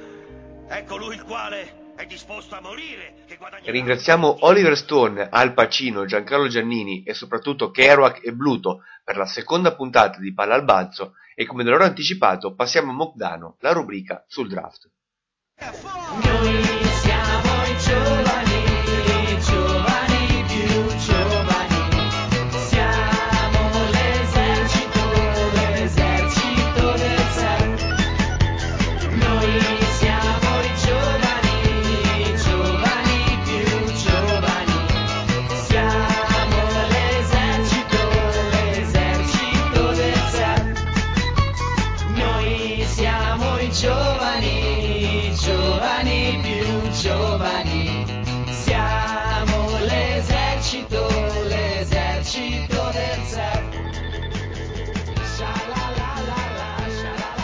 Torniamo a parlare di football giocato con la rubrica eh, sul draft eh, con Mike Bodauno. Ciao Mike. Ciao Azza, ciao a tutti. Prima di passare ai linebacker, che è il ruolo di cui parleremo quest'oggi, c'è un'importante eh, precisazione da fare. Nella scorsa puntata, eh, chi ci avrà ascoltato avrà sentito l'attacco di Cave nei confronti di Mike Modano, che è stato accusato appunto di essere un esperto, ma che in fondo poi alla fine, quando c'è da fare il mock e da indovinare le scelte, eh, non, non ne, non ne azzecca poi tante. Tu cosa hai da dire me- in merito, Mike? Beh, innanzitutto vorrei dire che Cave, da buon Emilio Fede dei Poveri, ha come al solito sbagliato i dati, perché di scelte ne ha presi 6 e non 4, come vuol dire lui, cercando di, di fare entrare in testa alle persone delle idee non vere. E poi vorrei anche dire che alla fine era lo stesso numero che ad esempio ha azzeccato Scott Wright, e che il draft è una cosa talmente difficile da prevedere che riuscire ad esempio a prendere 12 scelte è un risultato ottimo. Quindi diciamo che se 6 non sono tantissime ero sicuramente in buona compagnia. E per rispondergli poi a un'altra domanda che mi ha fatto in sede privata, credo che non ci siano piccioni, questo lo capirà lui. Ok, questo, quindi a questo punto sistemato l'affair cave possiamo andare a parlare di football. Allora, come abbiamo detto, eh, oggi parliamo di linebacker, eh, quindi Aaron Curry alla prima assoluta, da quello che si sembra leggere in giro ultimamente. E io direi alla, alla terza a Kansas City. Ti dico non alla prima, come forse ne abbiamo già parlato quando abbiamo visto i quarterback, è difficile che un linebacker vada alla prima assoluta. E per quanto Curry sia forte, comunque i Lions eh, hanno bisogno di, di un quarterback. Comunque, lasciando perdere questo discorso, che poi avremo modo di approfondire soprattutto in serie di mock, Curry è sì, nettamente, come dicono in America, testa e spalle il miglior linebacker del draft. È un prospetto che vale sicuramente la top 5, anzi la top 3, dove pare sicuro, eh, nella quale pare che verrà scelto. E ha tutti, è un giocatore completissimo, ha dei grandissimi triangle numbers, come si dice, no? la sua altezza, peso e velocità, gioca in maniera molto istintiva e naturale, però comunque non è un giocatore che fa affidamento solo sulle sue doti, le sue doti tecniche, ed è ta- eh, atletiche, scusate. E soprattutto ha la capacità di, di giocare in, in qualsiasi posizione, è un blitzer sopraffino, copre da sideline, da sideline a sideline, non ha mai perso una gara per infortunio, quindi è un giocatore sicuramente molto, molto resistente e che appunto non crea, non ha questi problemi di, di resistenza come invece hanno i prospetti che vengono dopo di lui. Ciò in cui deve migliorare sono i cambi di direzione, però al giorno d'oggi è veramente difficile riuscire a trovare un motivo per il quale lui non dovrebbe essere il primo linebacker scelto e soprattutto per il quale non dovrebbe essere scelto fra i primi tre giocatori. In valore assoluto credo che sia appunto uno dei, dei migliori eh, giocatori del draft fra tutti i ruoli, cioè nettamente un giocatore di, come giocatore di, football in sé è nettamente uno dei migliori, se non addirittura il migliore.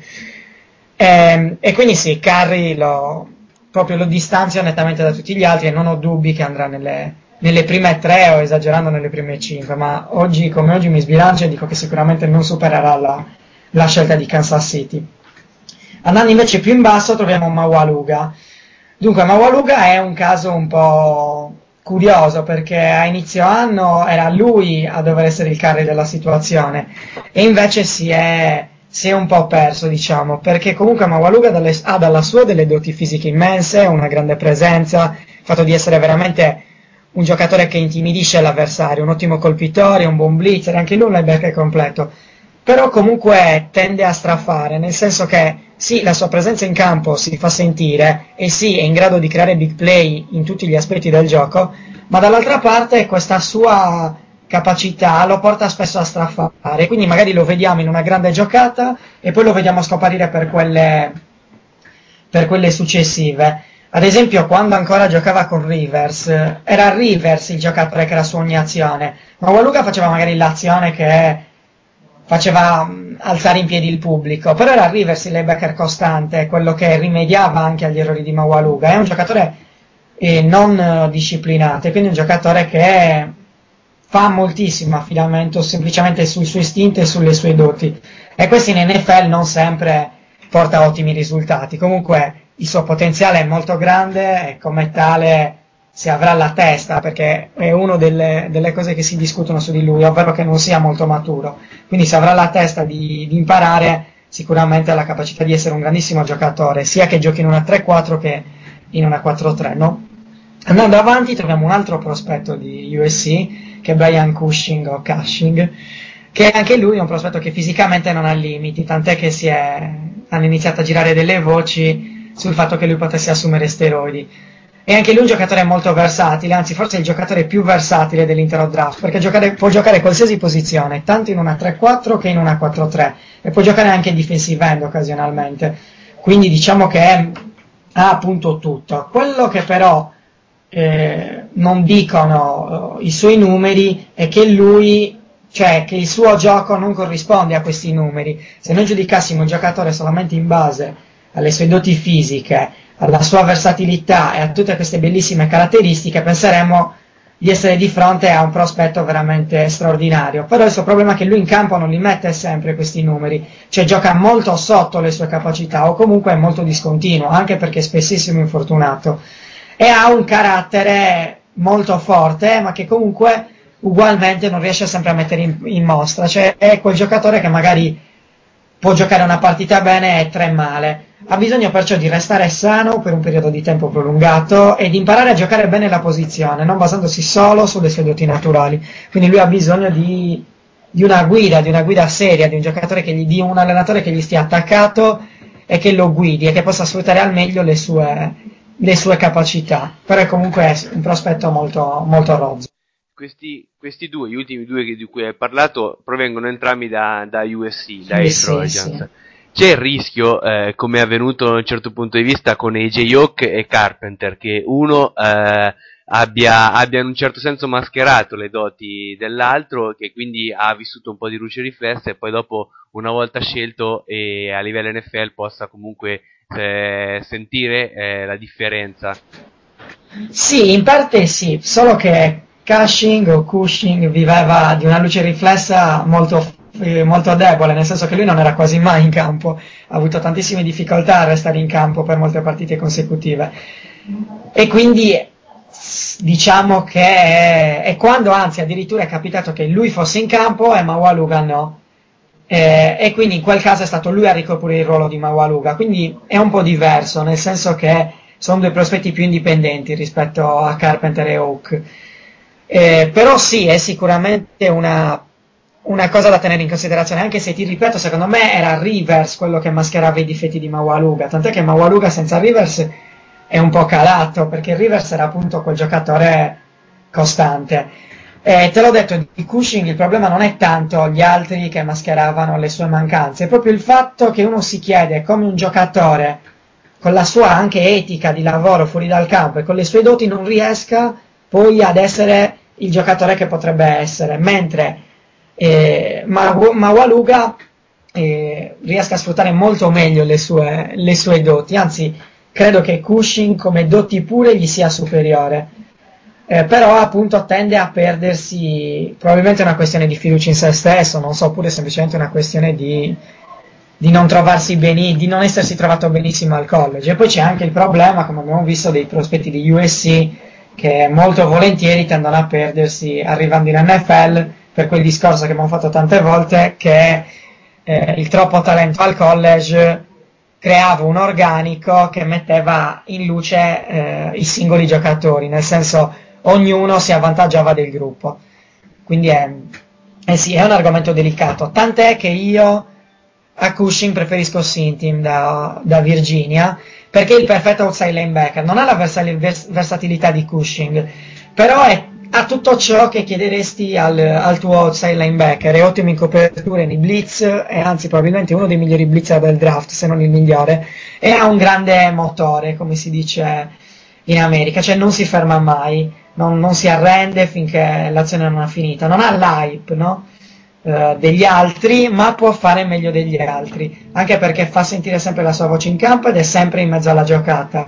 È quello che potremmo definire un Demico Ryans, no? Un giocatore che all'inizio era un po' in sordina, ma che in NFL ha dimostrato che ci sono delle cose che non si possono misurare, per quanto comunque si intima anche delle ottime doti fisiche. E quindi lo vedo molto molto bene, cioè credo abbia tutto quello che serve per avere successo. Sicuramente il suo potenziale è inferiore rispetto a quello dei due prospetti di USC.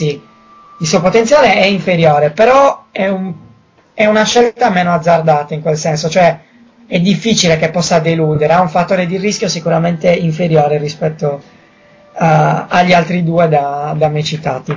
Comunque, Per sempre- concludere, sempre, Sì, sempre no. un, un- un prospetto da primo giro da quel- per quel che te Sì, sì, sì, sicuramente. Sì, sì, per me sì, senza dubbio. Eh, per concludere, ti dicevo, il trio di USC andiamo a Matthews. Dunque, Clay Matthews, io ti dirò, sino a quest'anno ignoravo praticamente chi fosse. Poi ho iniziato a vedere varie partite di USC e ho notato questo giocatore, tant'è che l'ho iniziato a cercare nei siti e non lo trovavo, cioè dicevo com'è che chi è questo? Poi mi sono detto sarà un, un sophomore, non so, e invece mi sono accorto che era un senior e ha avuto una campagna da senior veramente straordinaria. Ha giocato sia da defensive end che da linebacker e questo per me lo qualifica come il miglior rushbacker del draft. Eh, ha una passione naturale per il gioco, ha una grande intelligenza per il gioco, dà anche lui sempre il massimo e non si arrende mai e ha un'etica di lavoro straordinaria. Cioè è un vero giocatore di football. Ti dico miglior rushbacker del draft perché secondo me avrebbe difficoltà negli altri ruoli. È un po' troppo bloccato per poter giocare linebacker fuori da una 3-4. E ti dico anche che avrebbe difficoltà in uno schema come quello di Bill Parcells, dove i suoi outside linebacker non sono dei rushbacker puri, cioè non sono dei defensive end che partono in piedi, ma sono dei linebacker più completi, completi ai quali è spesso chiesto anche di, di coprire. Lui invece ha bisogno di giocare in una 3-4 sullo stile di Wade Phillips, no? quella che discende dalla, dalla 46. C'è una 3-4 molto aggressiva dove il suo ruolo sia quello di essere praticamente, come ti dicevo, un defensive end in piedi. Cioè semplicemente buttarsi sul quarterback oppure nei run blitz, cioè per chiudere i buchi, eh, per il rack e comunque avere la responsabilità diretta su un buco. In quel caso lui può sfruttare al meglio le sue capacità e, e appunto essere un giocatore veramente importante. Non è quindi completo come gli altri linebacker e ha ancora molto da imparare, ma se inquadrato nel giusto schema, cioè come rushbacker, credo che veramente in questo draft sia, sia il migliore, non considerando però Orekpo, che è un caso a parte di cui parleremo nella, nella puntata delle linee. Chiudendo invece con eh, i prospetti che diciamo ruotano fra primo e secondo giro, abbiamo Lauranaitis. Dunque anche lui è una, diciamo, un giocatore, giudicare Lauranaitis è una questione spinosa perché a inizio anno lui doveva essere al posto di Curry, così come Mawaluga, però ha mostrato molti limiti. Il suo limite maggiore è quello che una volta ingaggiato da, da un uomo di linea o comunque da un blocco, ha grandissime dis- difficoltà a sfuggire da questo blocco. Il risultato spesso è che il running back passa, o comunque il portatore di palla passa senza che lui riesca a intervenire. Quindi facciamo il discorso che abbiamo fatto con Matthews. Lauranaitis ha bisogno di uno schema dato a lui ed è la Tampa 2 o Tampa 2 in questo caso. Cosa vuol dire? Che lui è un linebacker che fa della copertura, del suo grandissimo range, della, della sua capacità di coprire una grande parte di campo, la sua caratteristica migliore. Quindi in una Tampa 2, giocando con due defensive tackle molto forti davanti e che gli tengano lontani i blocchi e dove lui abbia la responsabilità di coprire il lungo, allora sì, potrebbe far emergere le sue doti di, di, di middle linebacker. Mentre in altri schemi potrebbe avere grosse difficoltà, quindi potrebbe essere veramente limitato solo a questo schema, solo appunto a giocare questo ruolo. E, e come tale lo metto dopo tutti questi altri che ti ho citato. Potrebbe, per- potrebbe finire a Chicago da, allora da questo punto di vista, visto le, le difficoltà fisiche.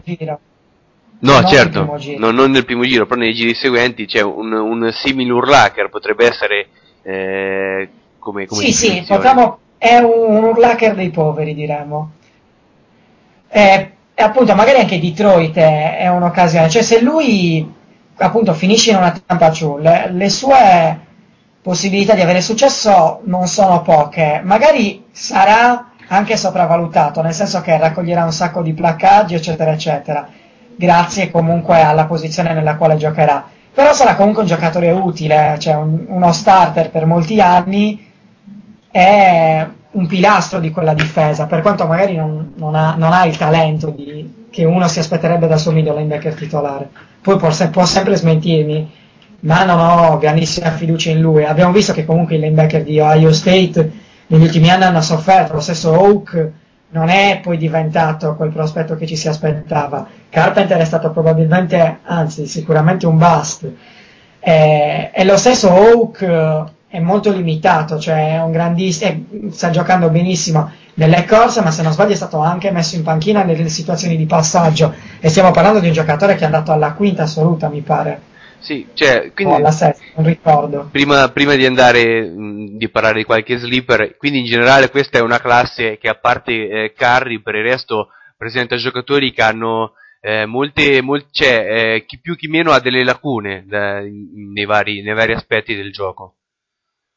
Sì, ti ripeto, c'è Sintim che secondo me non è, cioè ovviamente ha lacune, però sono molto poche, c'è un giocatore, non sarà una superstar, magari non sarà un all pro, però sarà un giocatore utilissimo. Mentre ti ripeto, su USC, su- sì, sui prospetti di USC ci sono i soliti dubbi, perché comunque uno può avere tutto il talento di questo mondo che quando la, la sua testa non funziona come dovrebbe in campo, è chiaro che, che non renderà appunto come, come ci, si aspetti, ci si aspetta. Perciò sì, sì, quello che hai detto è sicuramente vero. Curry è praticamente una certezza, se certezze ci sono nel draft, e gli altri hanno delle, delle belle incognite, tant'è che credo che nessuno vada a finire nella top 15. Lo stesso Mawaluga credo che vada dopo. E quindi sì, questo è sicuramente un- una cosa, cioè questo è sicuramente indicativo dei, dei loro problemi. Poi magari ci smentiranno, ma vedremo. Invece un- uno sleeper da questo punto di vista Ecco, sì, potrebbe qui essere? pubblicizzo il mio pupillo, Jason Williams, da Western Illinois. È uno di quegli di quei giocatori che viene da una scuola piccola e che quindi in tanti, in pochi volevo dire, hanno notato, ma che ha delle ottime doti. Al suo Pro Day ha corso in 4,56, mi pare, è un playmaker puro.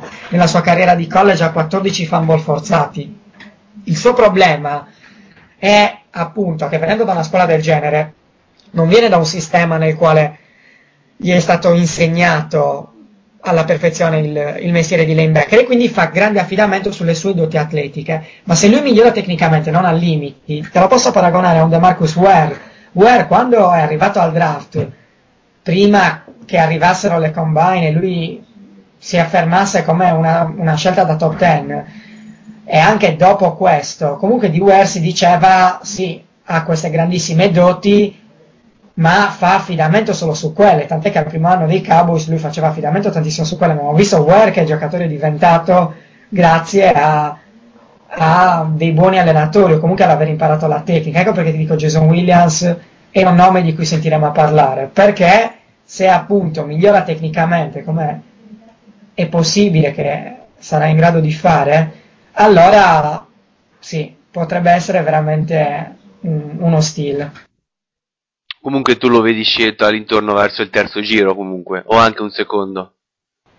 Eh, no, no, secondo no, non credo. Terzo o quarto forse sì. Poi magari, cioè, è chiaro, te l'ho detto, basta che una squadra si innamori del prospetto, i giocatori che che aveva davanti nella sua lista siano già stati scelti e abbia paura di aspettare, ed ecco qui che ci scombussola tutto, per quello il draft è imprevedibile, perché proprio una squadra, una sola squadra ti cambia completamente qualsiasi previsione.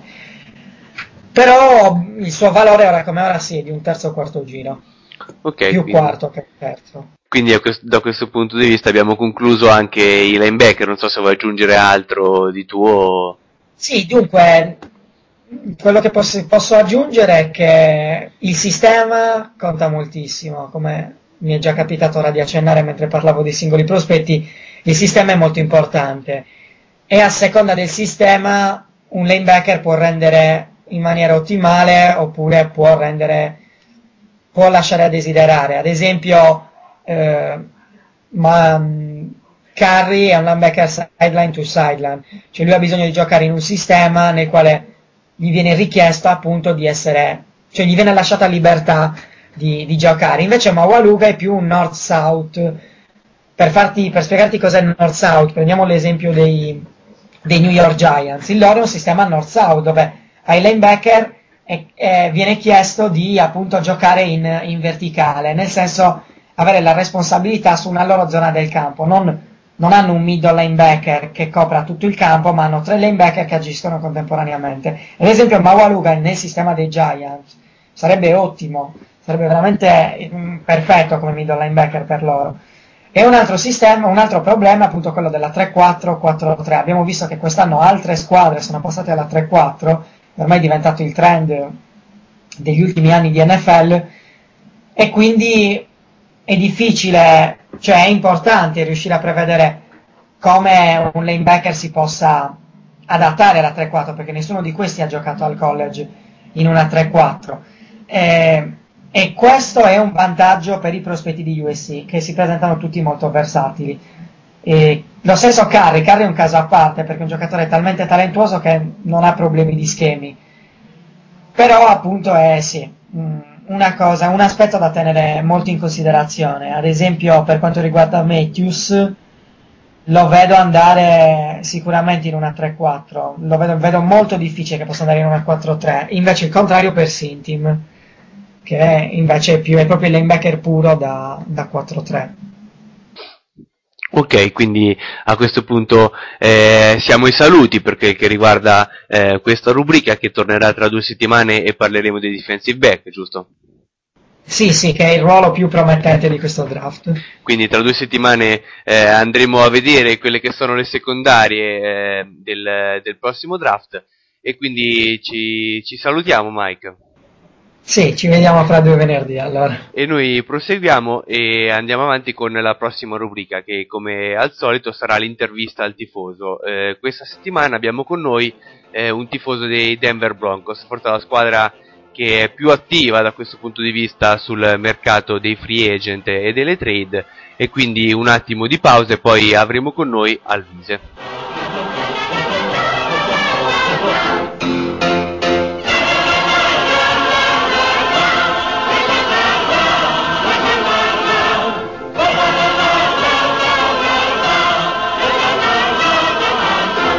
Bubba, bubba, bubba, bubba, bubba, bubba, bubba, bubba,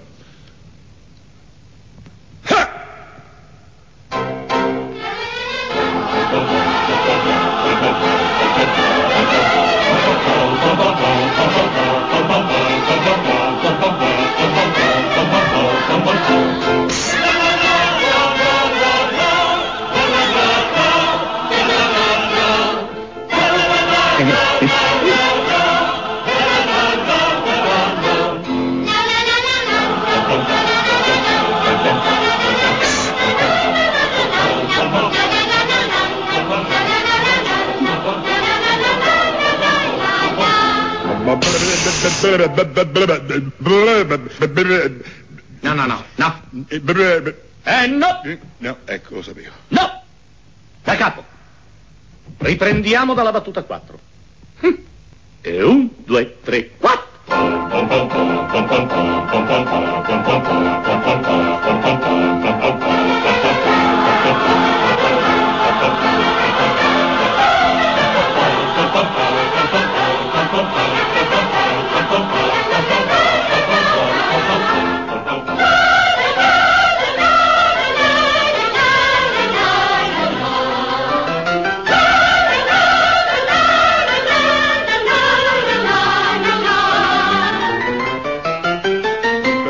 Era meglio che lo prendevi alle spalle.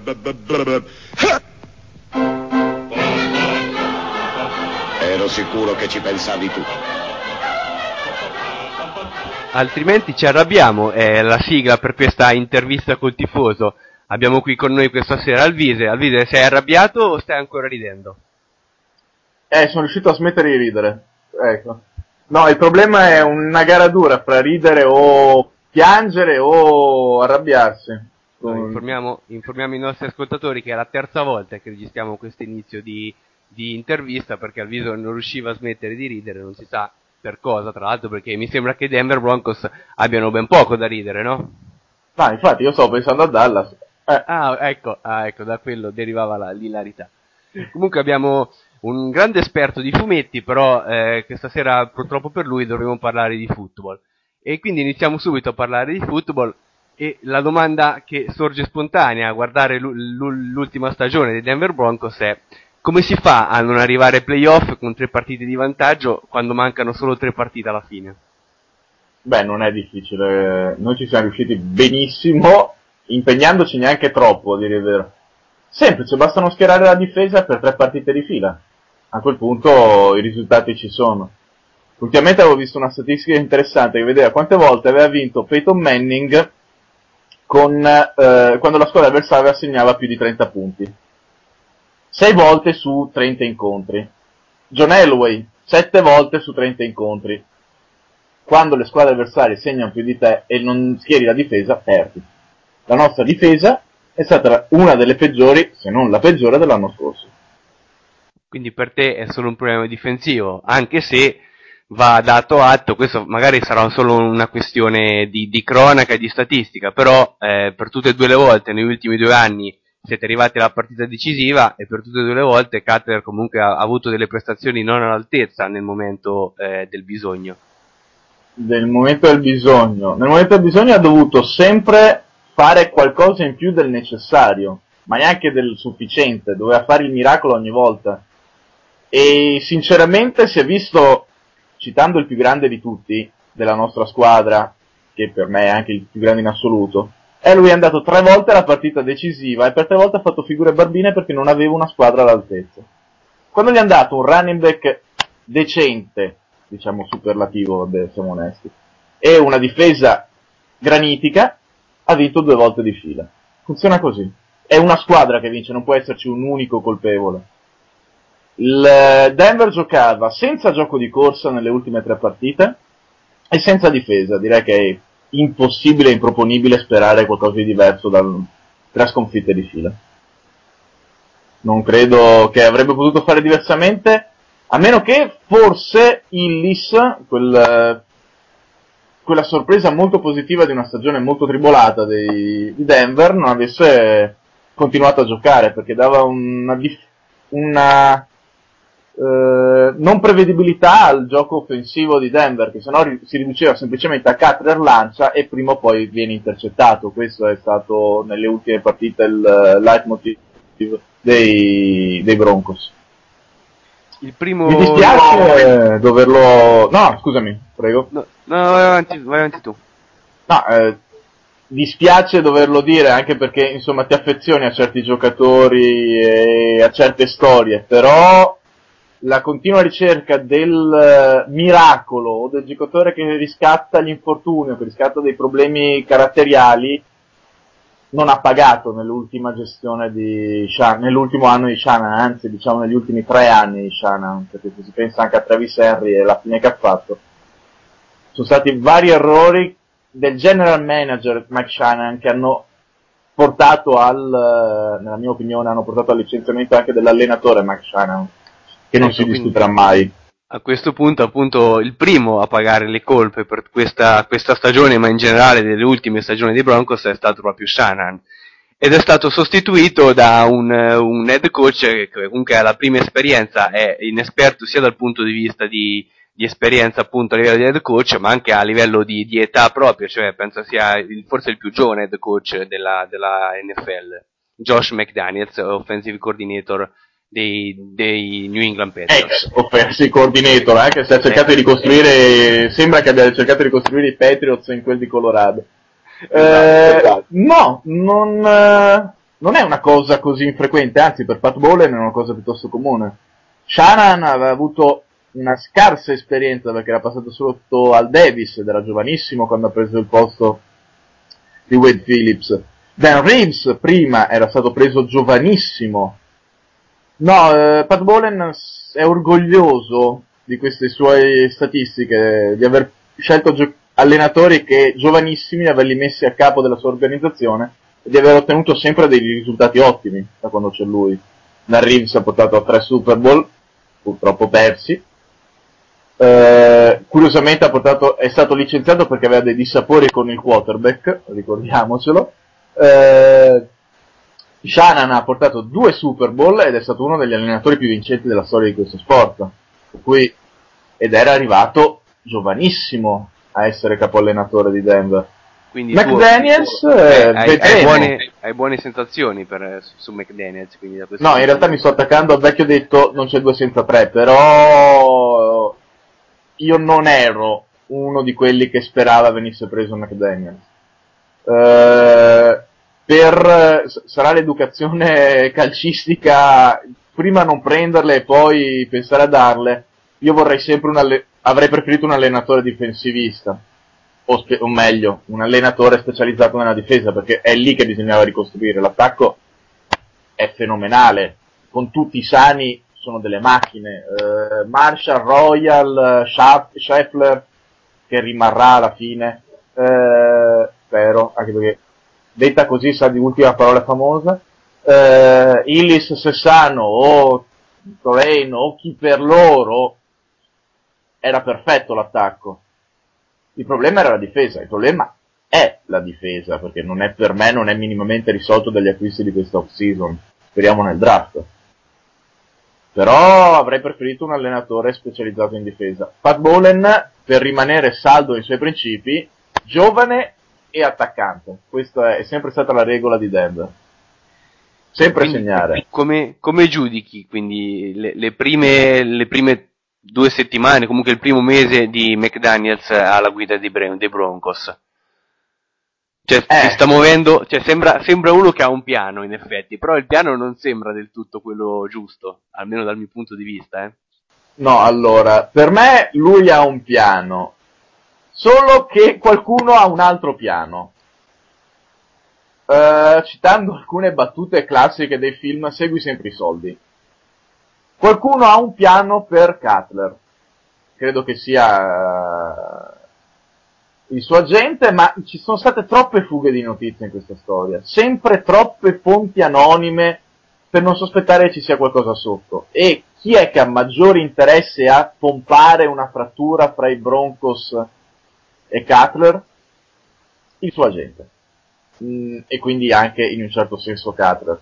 Perché finché lui rimane l'uomo franchigia, l'uomo franchigia ha un determinato contratto, però non è il più alto. Quando ci sono dei problemi con l'uomo franchigia, l'uomo franchigia ha un contratto altissimo. Ricordiamoci Brett Favre, eh, ricordiamoci chi era l'agente di Brett Favre, se non erro proprio lo stesso di Cutler, poi magari mi sto sbagliando, ma mi sembra che fosse proprio lo stesso. E abbiamo visto che po' di contratti si è beccato Favre e che razza di, mm, se mi si permette il termine a tecnico, menate sono state tirate su ogni volta che doveva rinnovare. Quindi dicendo tirando i soldi, per me McDaniels ha fatto fregare in questo momento. Eh, il suo piano potrebbe avere un senso, speriamo che ce l'abbia e vedremo cosa succederà. Se, e qui lo dico e qui lo nego, se dava via Cutler per due prime scelte e Cassell, ragazzi, ciao, si può sacrificare perché avrebbe permesso alla squadra di essere ricostruita immediatamente.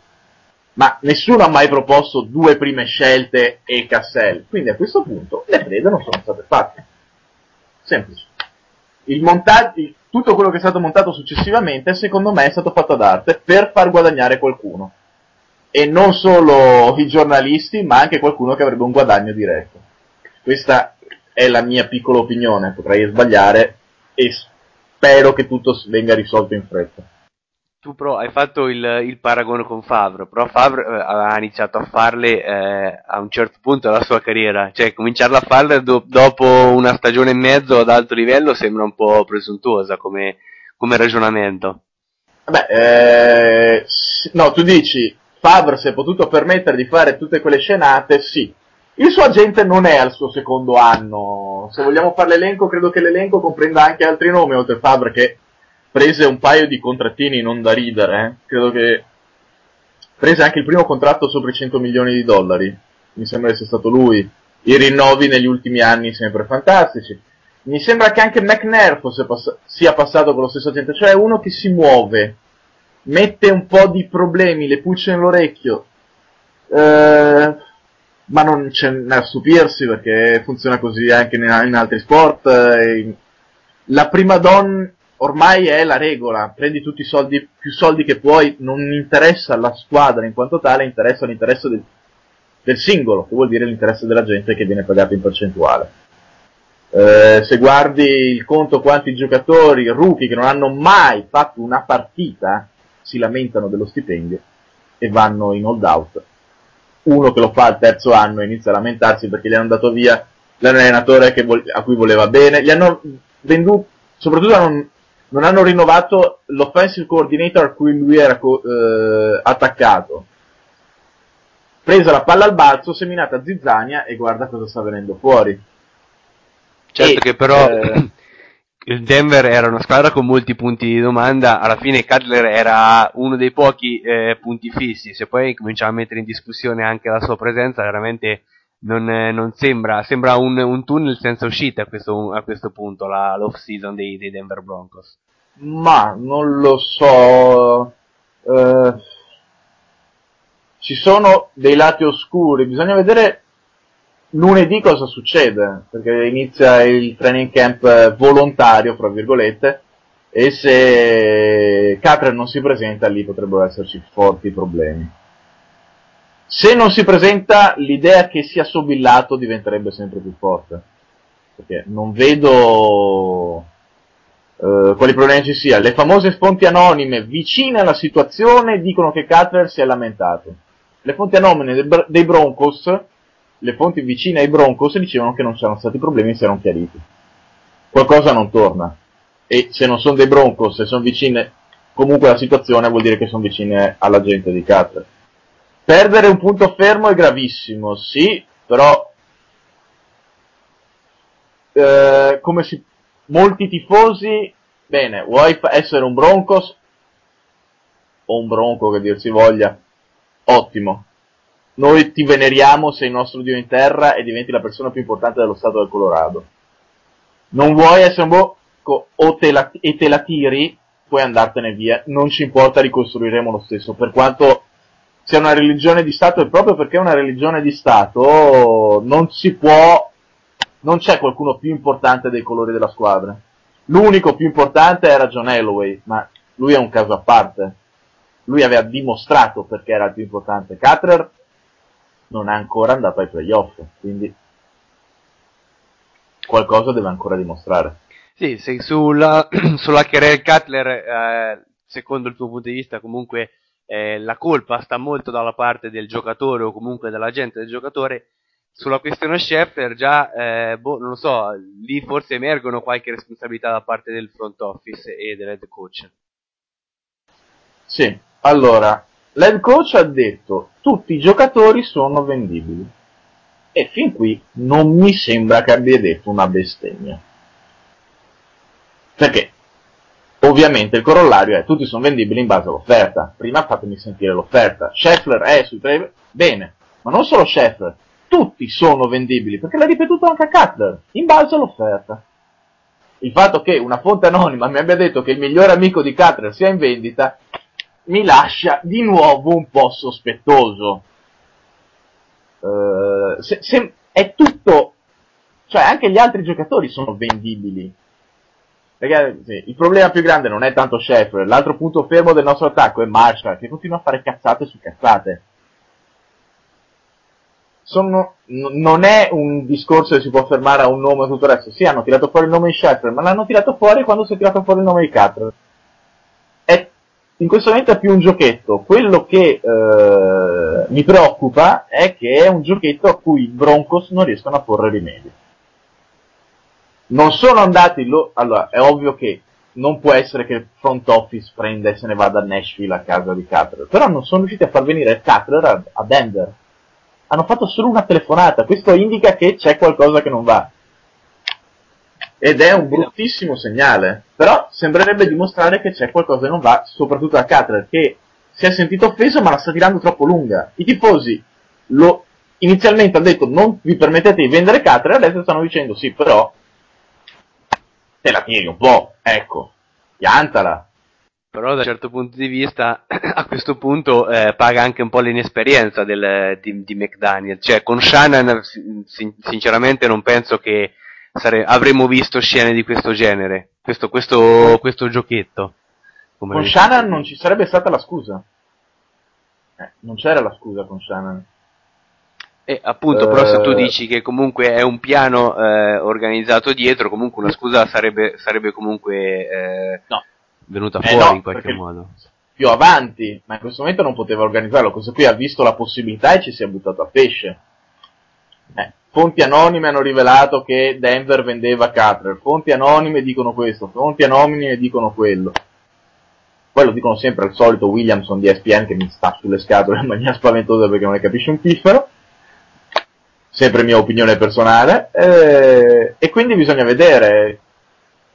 Diciamo che con Shannon però, vedendo anche la munificenza di Shannon e di Pat Bolen, il problema del mega contrattore non ci sarebbe stato.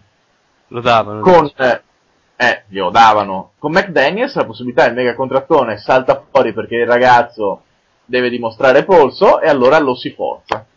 Questa è un, diciamo che ci sono varie ipotesi che potresti costruire, anche l'ipotesi che sia tutta colpa di McDaniels ci sta. Solo che questa qui spiegherebbe, secondo me spiega di più. Questa è l'ipotesi che spiega di più. Ribadisco, è solo un'ipotesi. Mia come di altri, però è un'ipotesi. Personalmente ritengo che sia quella che dà un quadro più verosimile alla storia. Poi magari è semplicemente McDaniels che ha telefonato a Belichick e gli ha detto guarda, questo qui è un pirla, lancia solo intercetti, per favore regalami Cassell, te lo prendo al volo. Alla fine potrebbe essere anche così. Mi sembra poco probabile. Proprio perché è un allenatore giovane che va in un'altra squadra e che deve rifondare. Non ti metti a rifondare vendendo il pezzo migliore. Sì, sì, quindi di questa, di questa si- situazione, come hai già detto tu, sicuramente ne sapremo più da, da lunedì quando inizieranno gli allenamenti, eh, tra virgolette, volontari dei, dei giocatori di NFL. E quindi passiamo oltre e eh, diamo un attimo uno sguardo a quelle che sono state le acquisizioni eh, in, questa, in queste prime due settimane di free agency. I Denver Mi Broncos. serve dell'aiuto, telefono a casa, vorrei... No, qui sarà du- durissima dare un giudizio su certi giocatori che sinceramente alcuni non ho visto perché alcuni sono dei backup, dei backup, dei backup. Esatto, quindi questo già Sì. è, il primo, è il primo problema di questa free agency. Certo, eh, quando c'è tanto da, da comprare, comunque eh, ci sta che vengano acquistati giocatori, eh, non, non tutti fenomeni.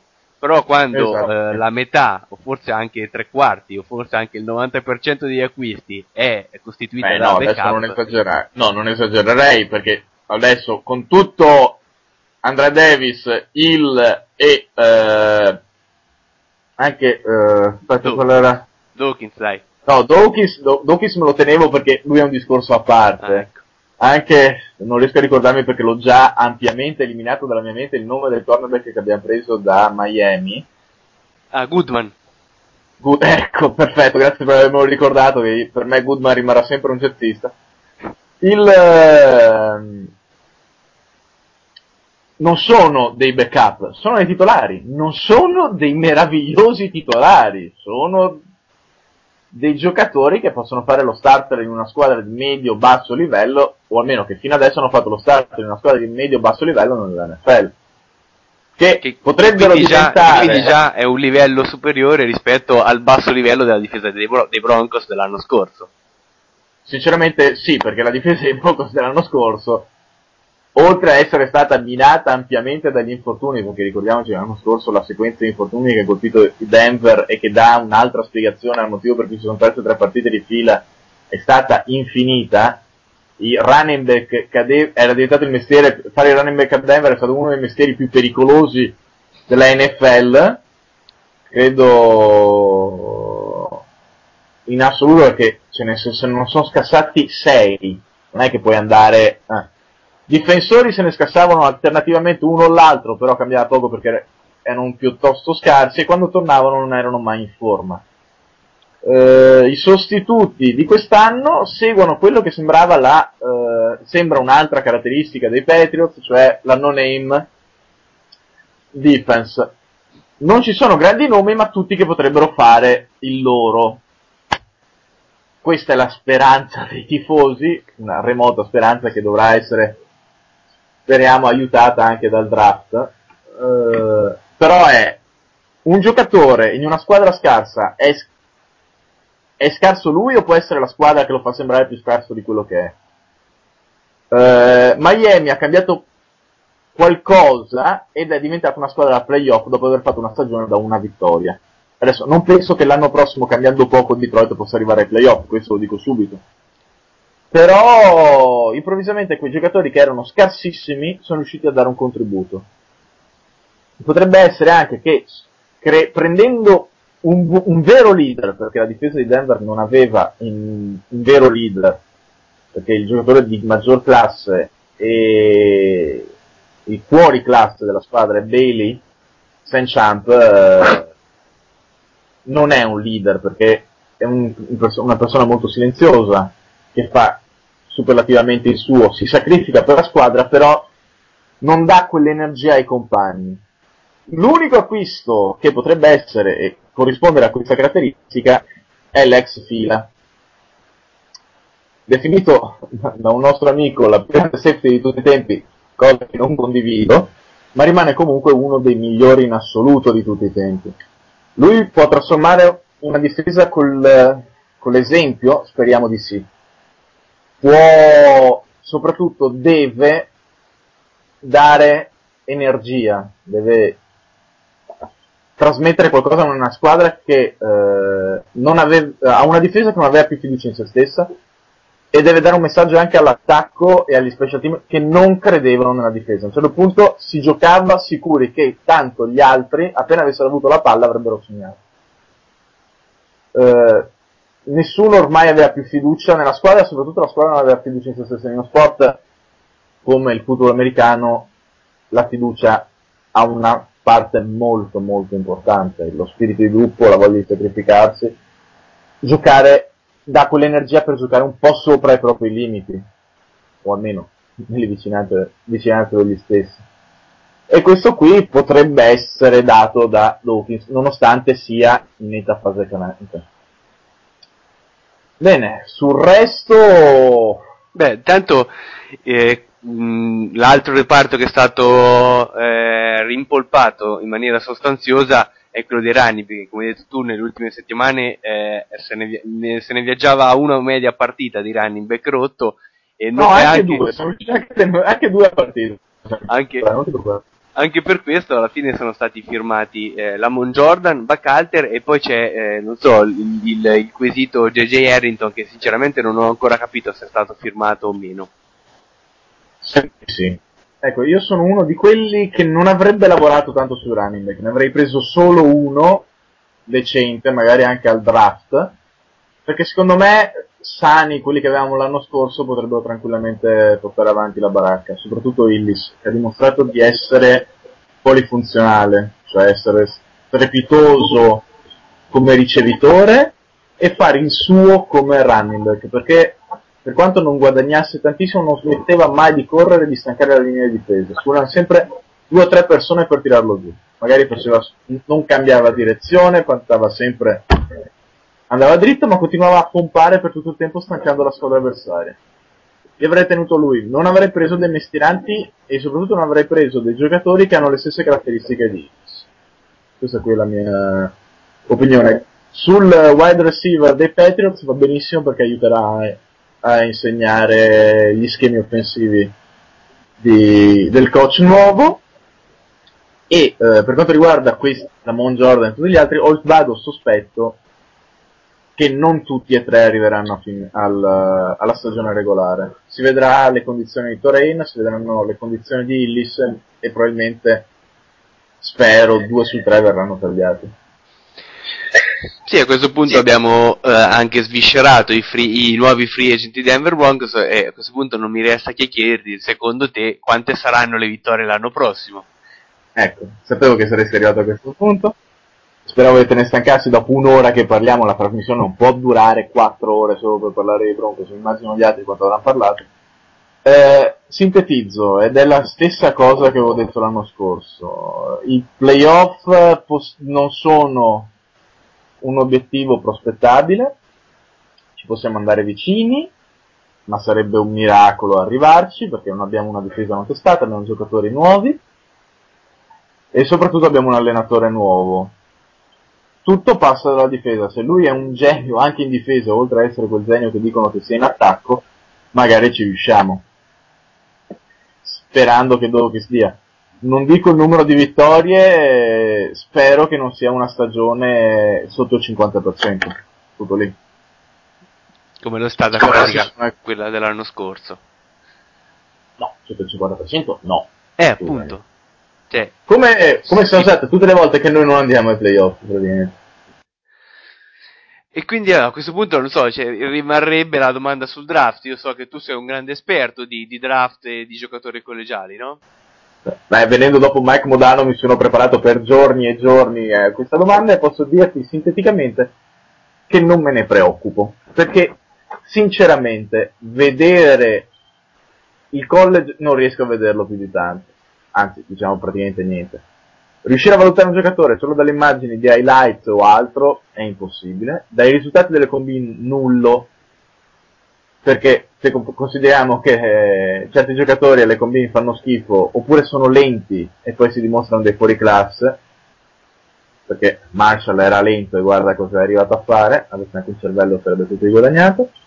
Eh, si potrà vedere solo sul campo, perché molti giocatori sembrano dei fenomeni poi non hanno voglia di lavorare, sembrano fantastici poi si infortunano, sembrano fantastici all'università quando giocano con dei ragazzini quando devono mettere su chili non ci riescono e vengono piallati alla prima occasione.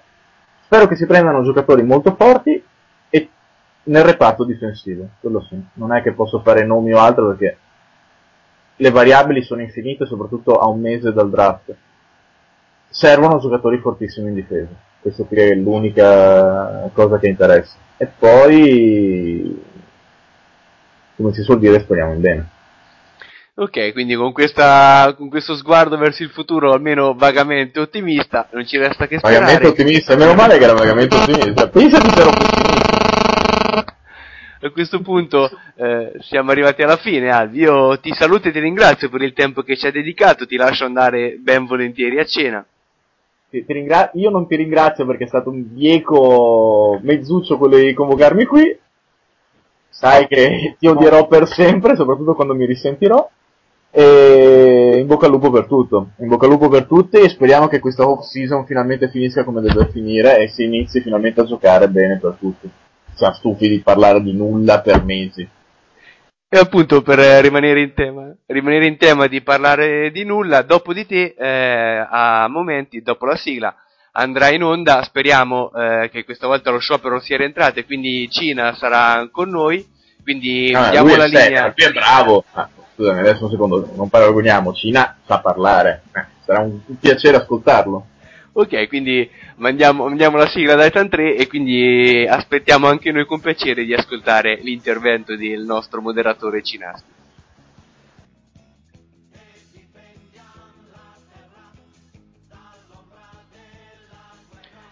Eccoci tornati quindi con eh, una delle ultime rubriche di questa terza puntata di Football by Dummies. Abbiamo qui con noi Alvise. Ciao Alvi. Rifalla che mi viene da ridere. Perché? Vaffanculo. Dai, non riesco a sentirti così serio. Ah, dai. Va bene, va bene. Vai. Non dovevi scrivermelo. Dai, vabbè, te parto, dai, dopo questo lo taglio, dai, vai. E mi sto inciaggiato, via. L'anno scorso fu una carenza di leadership. Eh, eh, ah già, non mi ricordo, aspetta un secondo. Non mi ricordo se ho già parlato di Ciampelli o no. sì. Eh, non me lo ricordo. Eh, lo eh, scusa, non è... Noi siamo un trio allerta e pieni di brio Segui alla scia, sei un meganoide ci spia E il magneto ci porta